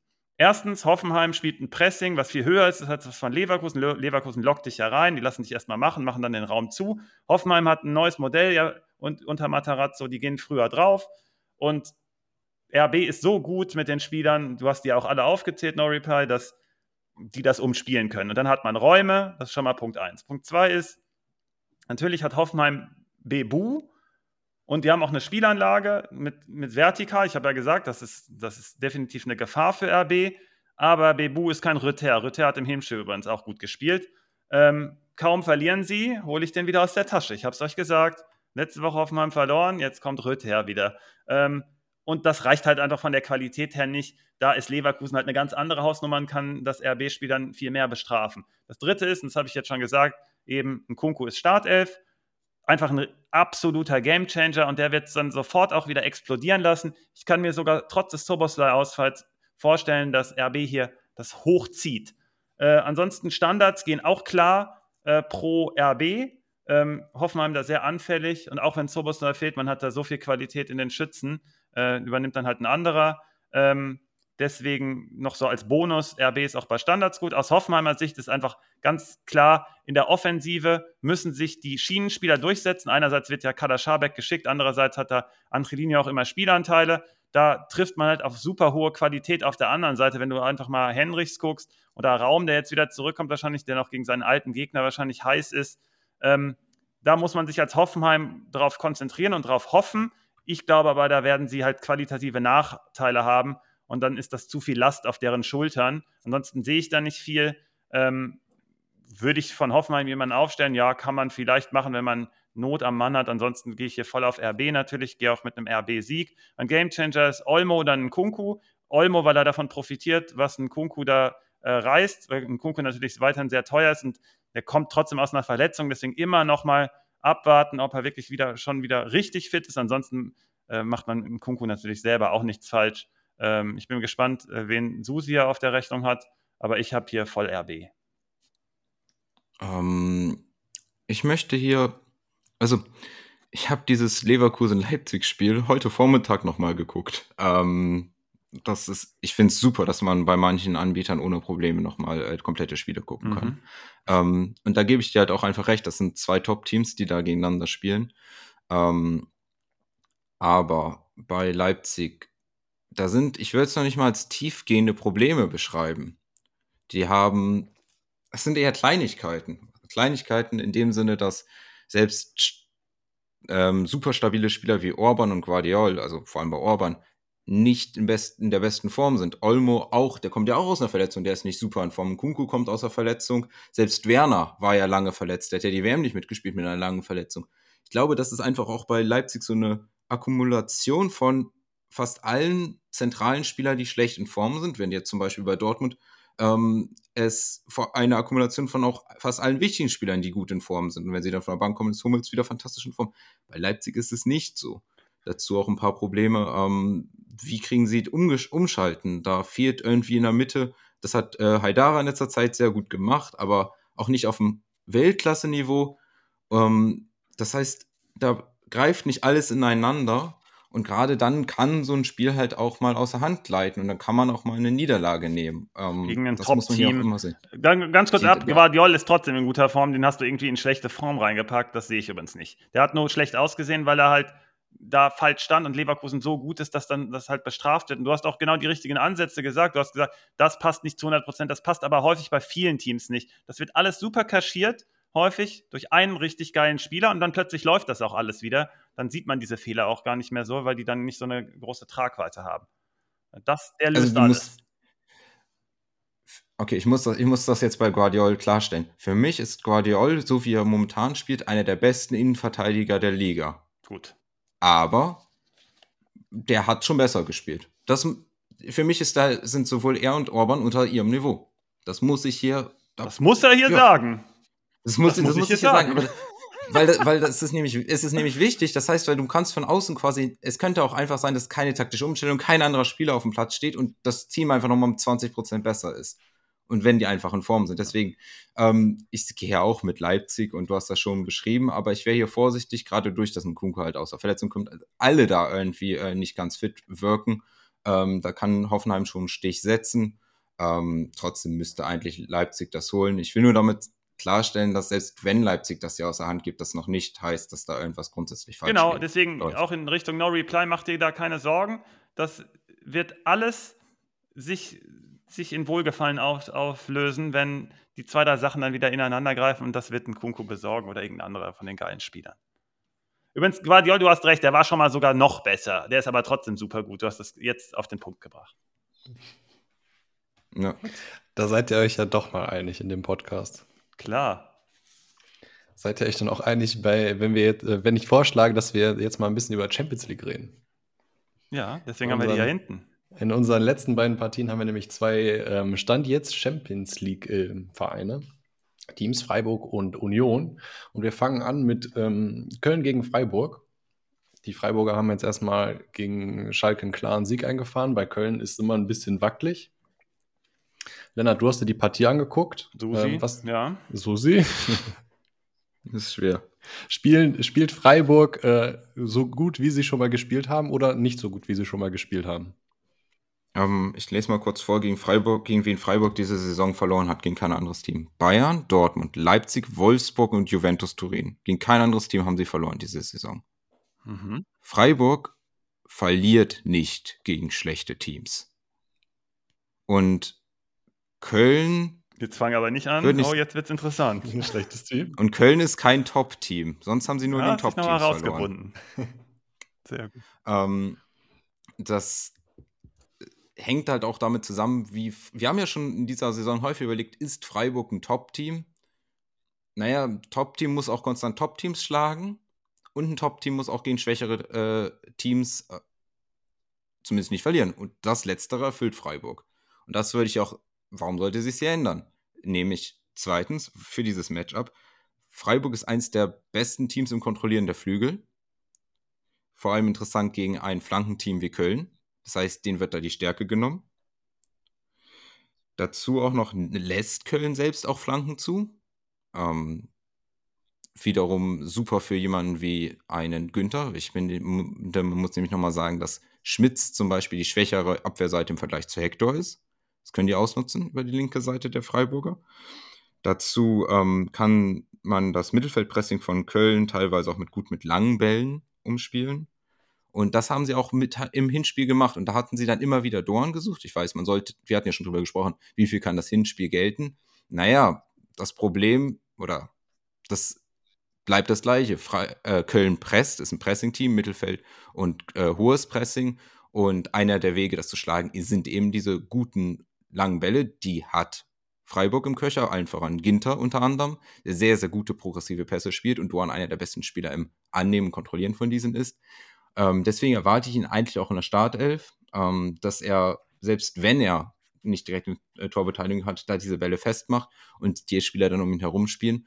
Und wenn du gegen die Kölner Innenverteidigung mit einer hohen Geschwindigkeit, mit äh, guter Beweglichkeit kommst, wie eben jemand wie Gregoritsch hat und ein Höhler, der sich immer um ihn drum herum bewegt, dann haben da Spieler wie Chabot und Hübers Probleme, die äh, zwar defensiv solide sind, aber nicht die beweglichsten und agilsten sind. Deswegen sehe ich eigentlich ein gutes Matchup für Freiburg. Dazu auch noch, du hattest es eben schon angesprochen, Schwebe hat die zweitschlechteste Rate in abgewehrten Bällen von äh, den ganzen Bundesligisten. Und Freiburger sind sehr gut darin, einen, äh, die Schüsse präzise aufs Tor zu schießen, auch wenn sie die nicht die meisten schießen. Das scheint mit dieser Philosophie zu sein. Und das ist dann halt irgendwie so ein kleines, oder sind das so viele kleine Matches, die in Richtung Freiburg mhm. sprechen? Ähm, was für Köln noch spricht, ist unter anderem, dass Freiburg da selbst aber viele Schüsse nach Standards zulässt und Köln hier immer wieder gefährlich ist. Vor allem Skiri, der ähm, sich oft auch im zweiten Pfosten bewegt. Da gibt es einige interessante, ähm, einige interessante Muster, die man bei Köln sehen kann. Skiri dann da als Abschlussspieler, ähm, zusätzlich noch Keins äh, im zentralen Mittelfeld oder als äh, Spielmacher in der Offensivposition gefällt mir auch immer besser. Und wenn du ihn dann halt da hast, dann bringt es nichts mehr, dass du die Flügel zu hast, weil keins jetzt in der Mitte auftaucht. Das kann eine Chance für Köln sein. Ähm, trotzdem bin ich hier, also ich bin hier dabei, dass Freiburg das nicht verliert und dann eher gewinnt. Ähm, wir hatten noch eine Frage von Rake Ralf, der hat nach Martel und Skiri gefragt, weil er den Eindruck hätte, dass seit Martel und Skiri zusammenspielen, Skiri weniger Punkte macht. Ähm, zumindest in diesen Keystats wie Tackles, Intercepts, Pass ins letzte Drittel etc. sieht man keine klare Änderung von Skiris Werten, wenn Martel mit auf dem Platz steht, also dass er da nicht viel was wegnimmt. Aber die Beobachtung, die Ralf dann dazu auch gestellt hat, ist, dass Martel für wenig Scorer richtig gut punktet. Die möchte ich hier nochmal unterstreichen, für, gerade für Kickbase.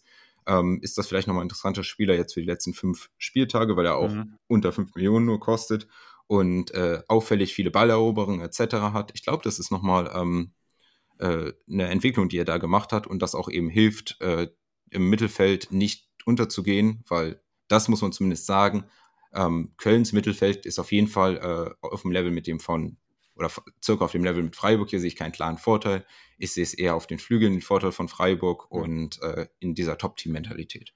Ich habe hier Flügel pro Freiburg geschrieben als allererstes, deswegen geil, dass du es auch doppelt erwähnt hast. Ich, das dritte Mal jetzt. Ich habe ganz drüber geschrieben, ist es überhaupt ein Trap-Game? Äh, gegen Köln zu spielen, gerade jetzt, die sind jetzt relativ befreit und auch zu Hause, kann gefährlich sein. Und Freiburg ist auch nicht in Topform, deswegen habe ich mir erstmal geschrieben, dass das auch ein Unentschieden hier durchaus möglich ist. Wenn aber einer als Sieger vom Platz geht, dann Freiburg, weil sie einfach viel stabiler sind und ein paar mehr Waffen haben. Äh, beide sind relativ stabil gerade hinten in der letzten Zeit.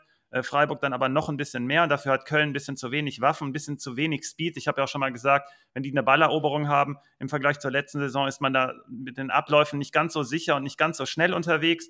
Das, äh, in der letzten Saison hätte man Freiburg noch ein bisschen mehr aus der Balance bringen können. So jetzt eher weniger. Es wird aber trotzdem ein ganz enges Spiel. Da bist du, an, also zwischen den Zeilen habe ich da gelesen, das ist ein ganz enges Spiel für dich, aber Freiburg hat einfach mehr Qualität und genauso, das war auch hier meine Schlussfolgerung. Und ähm, ähm, ich bin bei Grifo oder Höhler als Gamechanger, äh, weil die dann den Unterschied machen in der 1 zu 1 Qualität in den Räumen zu finden. Grifo vielleicht dann eher als Passgeber, Höhler so ein bisschen als Verwerter sogar so ein bisschen. Äh, du hast die Flügel ja auch schon angesprochen, da ist Gregoritsch natürlich deswegen auch super relevant. Ich, wenn ich mich festlege, gehe ich mal einfach mal auf Höhler. Äh, mag den Jungen auch einfach, der hat so alles. Und in so einer Partie, wo man alles auch braucht, ist jemand, der alles kann, auch richtig gut. Äh, generell wollte ich noch mal so einen kleinen Ansatz hier bringen. Ich habe letztens so eine Mini-Doku gesehen, auch glaube während eines Bundesligaspiels, weil ich schon wieder so genervt war, so langweilig war. Äh, WDR war es, glaube ich, äh, über Volker Finke. Äh, kann ich empfehlen, glaub, so 30 Minuten, glaube ich, über seinen Weg. Und da finde ich es halt richtig geil, weil man da gesehen hat, Freiburg hat diesen gesamten Ansatz Ausbildung, Bildung, äh, mit, diesem, mit der Fußballschule und schon ganz früh gefahren. Und die haben dafür die Weichen gelegt. Da sind auch viele schlaue Leute im Hintergrund. Und ich finde es so geil, dass die jetzt ernten. Deswegen auch, also gesamt äh, wirtschaftlich ist auch immer das Schlauste, in Bildung und Ausbildung zu investieren. Freiburg hat das im Fußballbusiness so gemacht und ernten dafür jetzt die Früchte. Die haben einen ganz eigenen Ansatz mit richtig schlauen Leuten, einen Gesamtansatz einfach für den ganzen Verein, wo dann auch alles zu passen muss. Und die holen nicht einfach irgendjemanden, der dann eine neue Philosophie bringt und dann dreht es sich wieder um 180 Grad, wenn der nächste kommt, sondern die haben ihr Ding. Streich führt das dann auch einfach weiter. Wir hatten so eine kleine Übergangsphase natürlich zwischen Finke und Streich, ist ja klar. Aber finde ich schon richtig geil, diesen gesamten Ansatz und finde ich einfach cool, dass die immer mehr erfolgreich sind, gerade in dem Business-Fußball, wo dann immer argumentiert wird, man braucht einfach nur das meiste Geld. Es geht auch anders.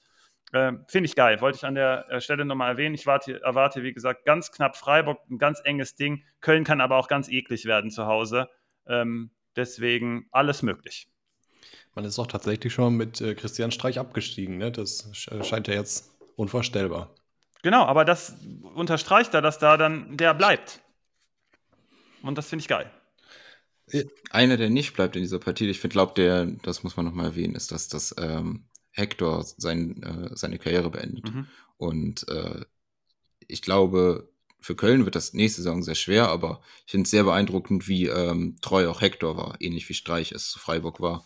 Ein großer ich glaube, das muss ja eine Vereinsikone sein, auch wenn ich es nicht so mit dem FC Köln halte. Ja, und das ja, ist, und äh, gutes Thema auch bezüglich Köln, auch nochmal bezüglich treu bleiben. Äh, was ich auch cool finde, wir haben immer gefragt, was passiert, wenn Baumgart da so eine Krisensituation zu bewältigen hat. Der ist bei seinem äh, Konstrukt geblieben, bei seinem Ansatz, äh, hat das durchgezogen, auf deren Stärke vertraut und das hat sich ausgezahlt, auch gerade in der Mikro, also ich habe es so ein bisschen größer gezogen bei Freiburg, in einem kleineren Rahmen jetzt bei Köln auch richtig gut und finde es dann auch richtig cool, dass die damit erfolgreich sind und dann eben nicht irgendeine Panikaktion machen, sondern bleiben bei ihrem Ding. Er hat das definitiv gut gemanagt, was ich immer in Frage, nicht in Frage gestellt habe. Ich habe es definitiv angezweifelt, ob er das kann. Er kann es und deswegen Köln auch relativ stabil und können so eine Art Trotzreaktion, also nicht Trotzreaktion, aber hey, die sind jetzt sicher und wir spielen jetzt frei auf und jetzt äh, belohnen wir uns mal. Deswegen wird das auch ganz gefährlich für Freiburg. Also kann es auch ein Trap-Game sein.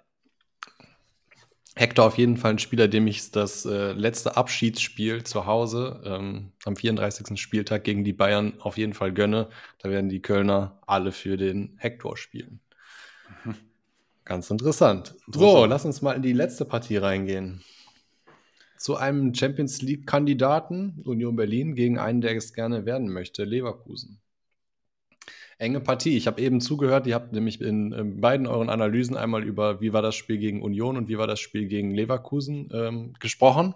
Mhm. Und da habt ihr gesagt, also Leverkusen würde ja nicht so, so weit draufgehen, so, so vorne so weit attackieren, die stehen eher weiter hinten. Das kenne ich jetzt von Union, Union aber auch nicht. Dann ist so Mittelkreis Lava in dem Spiel, will keiner den Ball haben oder wie kann ich mir das vorstellen? Ja, das, das, sagst du schon richtig. Das sind zwei Teams, mit denen, äh, die die meisten Pässe pro defensive Aktion beim Gegner zulassen. Also die lassen die am längsten spielen, mhm. bis sie dann eine Ballaktion mhm. haben. Ähm, trotzdem würde ich sagen, dass im Zweifel Leverkusen eher einen Ansatz hat, das Spiel über Ballbesitz noch stärker zu kontrollieren, als es Union hat. Und dementsprechend erwarte ich auch, dass hier erstmal Leverkusen versuchen wird, das zu machen. Vor allem, das ist auch schon angesagt, Leverkusen will ja noch in die Champions League kommen. Und äh, dann müssen sie halt eben auch dieses Spiel hier gewinnen. Mhm. Ähm, sie haben ja jetzt den direkten Konkurrenten Leipzig ausgeschaltet und jetzt haben sie ja nochmal einen direkten Konkurrent mit Union vor der Brust, an dem sie zwar nicht vorbeiziehen können, aber zumindest aufholen können. Ähm, dann, wir haben ja schon drüber gesprochen, über einige Teams, die gut in Form sind. Für mich ist Leverkusen neben Mainz das, neben Mainz und Dortmund das Team, was am besten in Form ist dieser Saison oder diesem Punkt der Saison. Und um ehrlich zu sein, meiner Meinung nach sogar das stärkste von allen. Was sie nämlich auch ohne ihren besten Spieler äh, Florian Würz ähm, unter Beweis stellen konnten. Ich dachte, du sagst jetzt. Patrick Schick. Nee, ähm, nee, nee, nee. Ähm, ich finde es interessant halt jetzt, wie Leverkusen das lösen will ähm, für, gegen Union. Ich glaube, sie haben die Mittel. Wir haben schon häufiger besprochen, dass man Union auseinanderspielen kann, mit gar nicht so komplizierten Methoden, aber mit gut gespielten Methoden oder mit gut gespielten Sachen. Und Leverkusen ist ein Team, das das kann. Siehe Hinspiel. Dazu was auch, siehe Hinspiel. Dazu, es war ein relativ deutliches. Ich glaube, da hat man so das erste Mal gedacht, holla, wo geht's denn hier hin mit äh, äh, Xabi Alonso? Ähm, insgesamt finde ich an Alonsos Ansatz vom Fußballspielen sehr, sehr stark. Also, dass die dann auch, also es geht ja nicht nur darum, den Ball nach vorne zu bewegen in einem Spiel, in einer Spielsituation, sondern auch dir eine Chance zu ermöglichen. Und das machst du auch damit, dass du den Gegner auseinanderziehst. Und das macht Leverkusen wiederum sehr gut, dass sie immer wieder in der Lage sind, die gegnerische Verteidigung auseinanderzuziehen. Das hat man auch gegen Leipzig jetzt zum Beispiel wieder gesehen. Aber das machen sie schon die ganze Saison, seit sie Alonso haben, so, beziehungsweise jetzt in der Rückrunde. Und das ist halt das, was äh, Union eigentlich nicht mag. Wenn sie, das ist ein Team, das sehr kompakt ist und über diese gute Positionierung, durch die gute Raumdeckung, was heißt, ist es keine Raumdeckung, aber durch eine, durch enge Abstände, durch gute Positionierung und gute Abstände zueinander äh, eins der defensiv stärksten Teams ist und Leverkusen Ansatz hat, die versucht, sowas immer wieder aufzulösen. Ähm, ein Mittel zum Beispiel, sie verwenden ja einen 3-2er-Aufbau, also drei Innenverteidiger unter anderem und dann zwei defensive Mittelfelder. Spieler haben wir, glaube ich, schon in einem früheren Podcast drüber gesprochen. Ähm, die defensiven Mittelfeldspieler befinden sich da meistens sehr zentral und die äußeren Innenverteidiger haben die Möglichkeit, ein bisschen nach außen abzugehen und von dort aus einen Passwinkel zu den ähm, ja, Inverted Wingers, Schrägstrich Zehnern wie Diaby oder auch Würz, die da spielen könnten, zu finden, die dann auch gerne entgegenkommen, so ungefähr bis zur Mittelfeldlinie, die dann angespielt werden können und dann Optionen haben, ob sie entweder klatschen lassen, weiterleiten auf den ganz breitstehenden Außenverteidiger, zum Beispiel von Pong, oder sich auch aufdrehen können. Und dass da immer wieder versucht wird, den Gegner aus der Formation zu ziehen, während man versucht, seinem eigenen Team Optionen zu geben, dafür gute Pass äh, für mehrere Passwege, für mehrere Sachen. Deswegen glaube ich, dass Leverkusen hier eigentlich die Mittel hat, um Union auseinanderzuspielen, was aber auf jeden Fall, äh, also was ich auf jeden Fall erwarte, ist gute Rohpunkte für die äußeren Innenverteidiger, weil ich glaube, dass das ein Mittel ist, was sie häufig machen. Den Pass genau hinter die Mittellinie spielen. Vielleicht gibt das keinen Raumgewinn, aber es gibt mehr plus ein Punkte bei Kickbase. Gegen Union werden die zweitmeisten ähm, Dribblings ligaweit gewonnen und da ist so bei, auf Leverkusener Seite mit den drei Jungs Frimpong, Diaby und Würz ja 1A Spitzenklasse Dribbler, die das eiskalt ausnutzen können. Und wenn du irgendwo nicht mehr durch kannst, dann bist du, glaube ich, froh, dass da so ein Frimpong und Diaby ähm, auf deiner Seite sind, die sich dann auch irgendwelche unmöglichen Chancen noch erspielen können. Ja, ich bin, ich greife da mal kurz ein. Äh, Susi, absolut perfekt. Du hast äh, eigentlich so zwischen den Zeilen erstmal gesagt, wer zuerst zuckt, verliert ähm, weil das steht über der Partie und du sagst, wenn das Plan A ist für beide Mannschaften, hat Leverkusen den besseren Plan B. Simon ist da reingegangen und hat gesagt, ja, ja, guck doch mal hier auf die Dribbler, so können die die auseinanderreißen. Genau richtig, dann äh, Susi ist drauf eingegangen, Cheyenne und Manny haben sich nämlich im Warm-Up-Artikel auch darüber unterhalten bezüglich die Underperformance und wie Alonso das macht. Alonso hat auf jeden Fall ist da reingegangen, hat bei Seoane so ein bisschen diesen Schlendrian rausbekommen, über klare Abläufe und einfach wach zu sein, weil was Leverkusen macht, ist brutal riskant. Du musst sehr, sehr gut sein im Spiel mit dem Ball, um tief aufzubauen, um den Gegner erstmal zu locken und dann genau, Susi, du hast jetzt zweimal den Begriff auseinanderziehen gebraucht und ich habe ihn auch dreimal hier auf den Zettel aufgeschrieben. Im Hinspielen, das habe ich nach der Partie auch gesagt, ich habe noch nie gesehen, dass Union sich so hat locken lassen. Es war richtig krass. Und dann, es war entweder, weil Union total übermütig war, weil die da aus einer geilen Siegesserie, glaube ich, auch kamen, oder aus einer guten Phase auf jeden Fall. Und Leverkusen vielleicht gedacht haben, ja, die kriegen wir jetzt auch noch. Aber da hat Alonso, wie du es eben zum Anfang auch gesagt hast, zum ersten Mal gezeigt, was der da so macht. Und der hat die völlig auseinandergespielt. Natürlich dann auch im Spielverlauf, frühes Tor und so weiter. Und dann Fehler waren da mit drin. Also frühes Tor nach Standard vor allem und dann Fehler. Ähm, das hat ihn natürlich auch in die Karten gespielt. Und ich bin jetzt gespannt, was passiert, weil wenn also was ihr gesagt habt, ist sozusagen, Leverkusen hat den besseren Plan B und kann mehr. Das folgt, daraus folgt aber natürlich, dass man vielleicht ein bisschen, und du hast es auch gesagt zum Anfang, Susi, Leverkusen müsste Mehr kommen, weil die ja noch in die Champions League äh, irgendwie reinkommen wollen. Und eins, was, was Union halt kann, ist warten. Und die haben die Geduld gepachtet. Also die können einfach abwarten und gucken, was Leverkusen da macht. Und dann könnte sich das auch wieder drehen. Und dann ist sozusagen, dass man diesen Plan B hat sogar so eine Falle, weil du es natürlich kannst und dann machst es auch noch und dann wirst du von Union bestraft. Was aber dagegen spricht, ist, dass Behrens, dieser Korkenzieher-Spieler, der halt immer Anspielstation ist und dann sofort wieder der dritte im Abschluss auch wieder, fehlt jetzt und das haut so rein. Äh, für mich übrigens auch, ich habe äh, ihn natürlich auch, also der reiht sich ein bei mir an meine Fehlenden. Ähm, und ähm, hätte ich wahrscheinlich eh nicht gestellt, aber trotzdem, Behrens ein super Spieler, der halt für der halt für Union hier gegen Leverkusen einen Unterschied hätte machen können, der fehlt jetzt auch noch. Und das spricht für mich dann auch noch für Leverkusen. Ähm, ich habe Frim, Frimpong als Gamechanger. Simon hat schon gesagt, warum. Dribbler dann aus der zweiten Reihe so ein bisschen. Ähm, da kann was gehen. Vor allem die Seite ist dann nicht so ganz sattelfest, hat Late häufig so ein paar Zugriffsprobleme im Rücken dann von Roussillon oder von Gieselmann, wer auch immer da spielt. Ähm, massig Punkte gibt es zu erwarten bei den ganzen Spielgestaltern und Ballverteilern im Zentrum. Ähm, Palacios wäre super wichtig, glaube ich, gewesen, als für die zweiten Bälle auch gegen Union. Äh, ich weiß nicht, wie die Lage gerade ist. Ich gucke mal schnell, ähm, ob wir ihn gerade noch drin haben. Ne, guck, wir haben auch dem ja bei vorne und wir haben Palacios dahinter mit Fragezeichen noch. Ähm, dem bei halt eher für das Spiel gestalten, aber ich würde mir an Leverkusen Stelle hier Palacios wünschen. Ähm, und für mich selber natürlich auch, aber ich kann es mir nicht ausruhen. Ich habe wenigstens Wirtz. Ich hoffe, der wird wenigstens fit. Ähm, der kann natürlich auch den Unterschied machen, genauso wie Diaby, Simon hat es gesagt. Ich sehe hier, weil ich auch immer an die Stärke eines Teams glaube, mit dem Ball muss ich mir treu bleiben und sage, Leverkusen macht das. Ja, das ist, ähm, das muss man ja auch sagen, das ist ein Heimspiel von Union. Mhm. Du sagst ja, dein Standardspruch ist? Union verliert zu Hause nicht. Genau. Und ich könnte mir aber vorstellen, dass Leverkusen sie schlägt. Mhm, okay. Simon drückt ja mal auf falls er noch da ist. Ja, ja, klar, ich bin noch da. Nice. Sicherlich. Also, ich glaube, Leverkusen schlägt Union ist ähnlich riskant wie Mainz schlägt Bayern komplett realistischer als These. Zumindest Union zu Hause. Okay. Alles klar. So, das war dann der Podcast, der, der Inhalt vom Podcast vom 30. Spieltag. Und es stehen nur noch zwei Sachen aus, die wir machen müssen. Einmal eine kurze Zusammenfassung, die kommt jetzt. Und danach, ähm, danach kommt der, wird der Grill angemacht und wir legen die Shrimps drauf. Ab ja, 1,30 braucht man eine Zusammenfassung, ne? Ab 1,30 muss man zusammenfassen. Vielleicht, äh, so, sonst hat er die Hälfte wieder alles vergessen. Ich fasse mal die wichtigsten Punkte ganz äh, ehrlich und seriös zusammen. Okay. Nämlich haben wir herausgearbeitet, dass Bremen ohne Sturm besser ist als Schalke und so sie allen Unentschlossenen ein Duckstrikot empfehlen würde. Äh, Pavard holt mehr oder weniger als 100 Punkte, wahrscheinlich aber mehr und Zerno sich dann ein Mohnbrötchen. Zu guter Letzt, Nkunku kompensiert alle und Guardiol, Guardiol ist top, aber war schon mal besser. Okay. So, lass uns mal den Grill anmachen.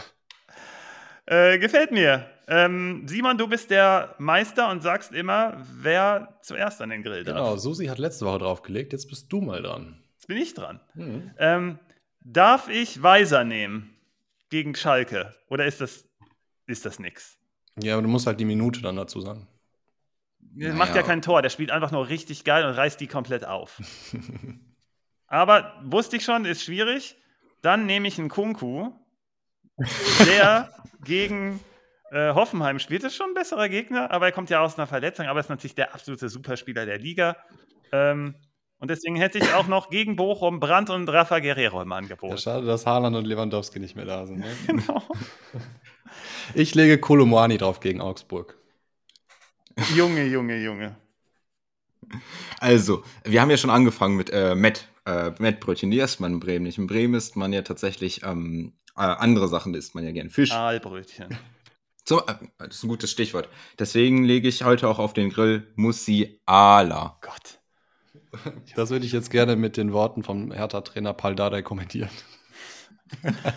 Ganz kurz noch, ich fand auch eine, einen geilen Beitrag, und damit schließe ich zumindest hier Inhalt ab. Simon kann das ganze Ding dann zumachen. Ähm, er hat gefragt, hey, was sind so KPIs? Wir, wir äh, äh, beschäftigen uns ja mit Daten und was kann man aus bestimmten Konstellationen schließen? Was sollte man erreichen, was nicht erreichen? Ähm, man kann das so global nicht sagen. Also ich empfehle euch erstens die Frage und zweitens, ähm, es ist super schwer. Deswegen gibt es ja dieses Coaching und das ist so geil, weil das Ganze ist immer eine Abfolge von Aktion und Reaktion. Deswegen ist unser Podcast auch so wichtig, dass wir immer bestimmte Szenarien durchspielen. Hey, das könnte dann passieren, da könnte man so drauf reagieren. Und es ist wie eine Art Entscheidungsbaum. Hey, da mache ich das. Was ist die beste Antwort darauf wiederum? Ist immer mega spannend. Deswegen gibt es nicht so die Schlüsselwerte, weil für eine Mannschaft ist dieser Schlüsselwert total wichtig. Wenn man den erreicht, ist man im Vorteil. Für eine andere Mannschaft kann das aber aufgrund der Spieler schon gar nicht mehr gelten. Und deswegen hoffe ich, dass wir auch wertvoll sind für euch alle da draußen, dass wir die Partien immer so auseinandernehmen, weil das immer, ganz, also bestimmte Konstellationen erfordern wieder ganz andere Sichtweisen. Und ich hoffe, wir kriegen das äh, für euch hin. Das äh, wollte ich äh, auf jeden Fall noch sagen zum Ende. Dabei ist aber ganz wichtig, wo man sich nicht täuschen lassen darf, die Tabelle, die lügt. Das sind schöne Worte zum Abschluss. Ähm, ich möchte mich noch ganz herzlich bedanken bei allen, die heute im Chat äh, dabei waren und mit uns geschrieben haben, coole Fragen gestellt haben und auch cool mitgeholfen haben, um äh, Fragen zu beantworten. Genau, da kommt noch was mit dem Chat, weil du den gerade angesprochen hast. Die sind am, im Einsatz, glaube ich, schon die ganze Woche, weil da morgen was kommen soll. Kessem bereitet alles vor, den ihr schon hier gehört habt. Äh, mehr weiß ich aber auch nicht. Da soll irgendwas kommen. Ich bin mal gespannt. Wir sind gespannt. Bis dahin würde ich sagen, bis nächste Woche. Viel Spaß am Wochenende. Ciao. Tschüss.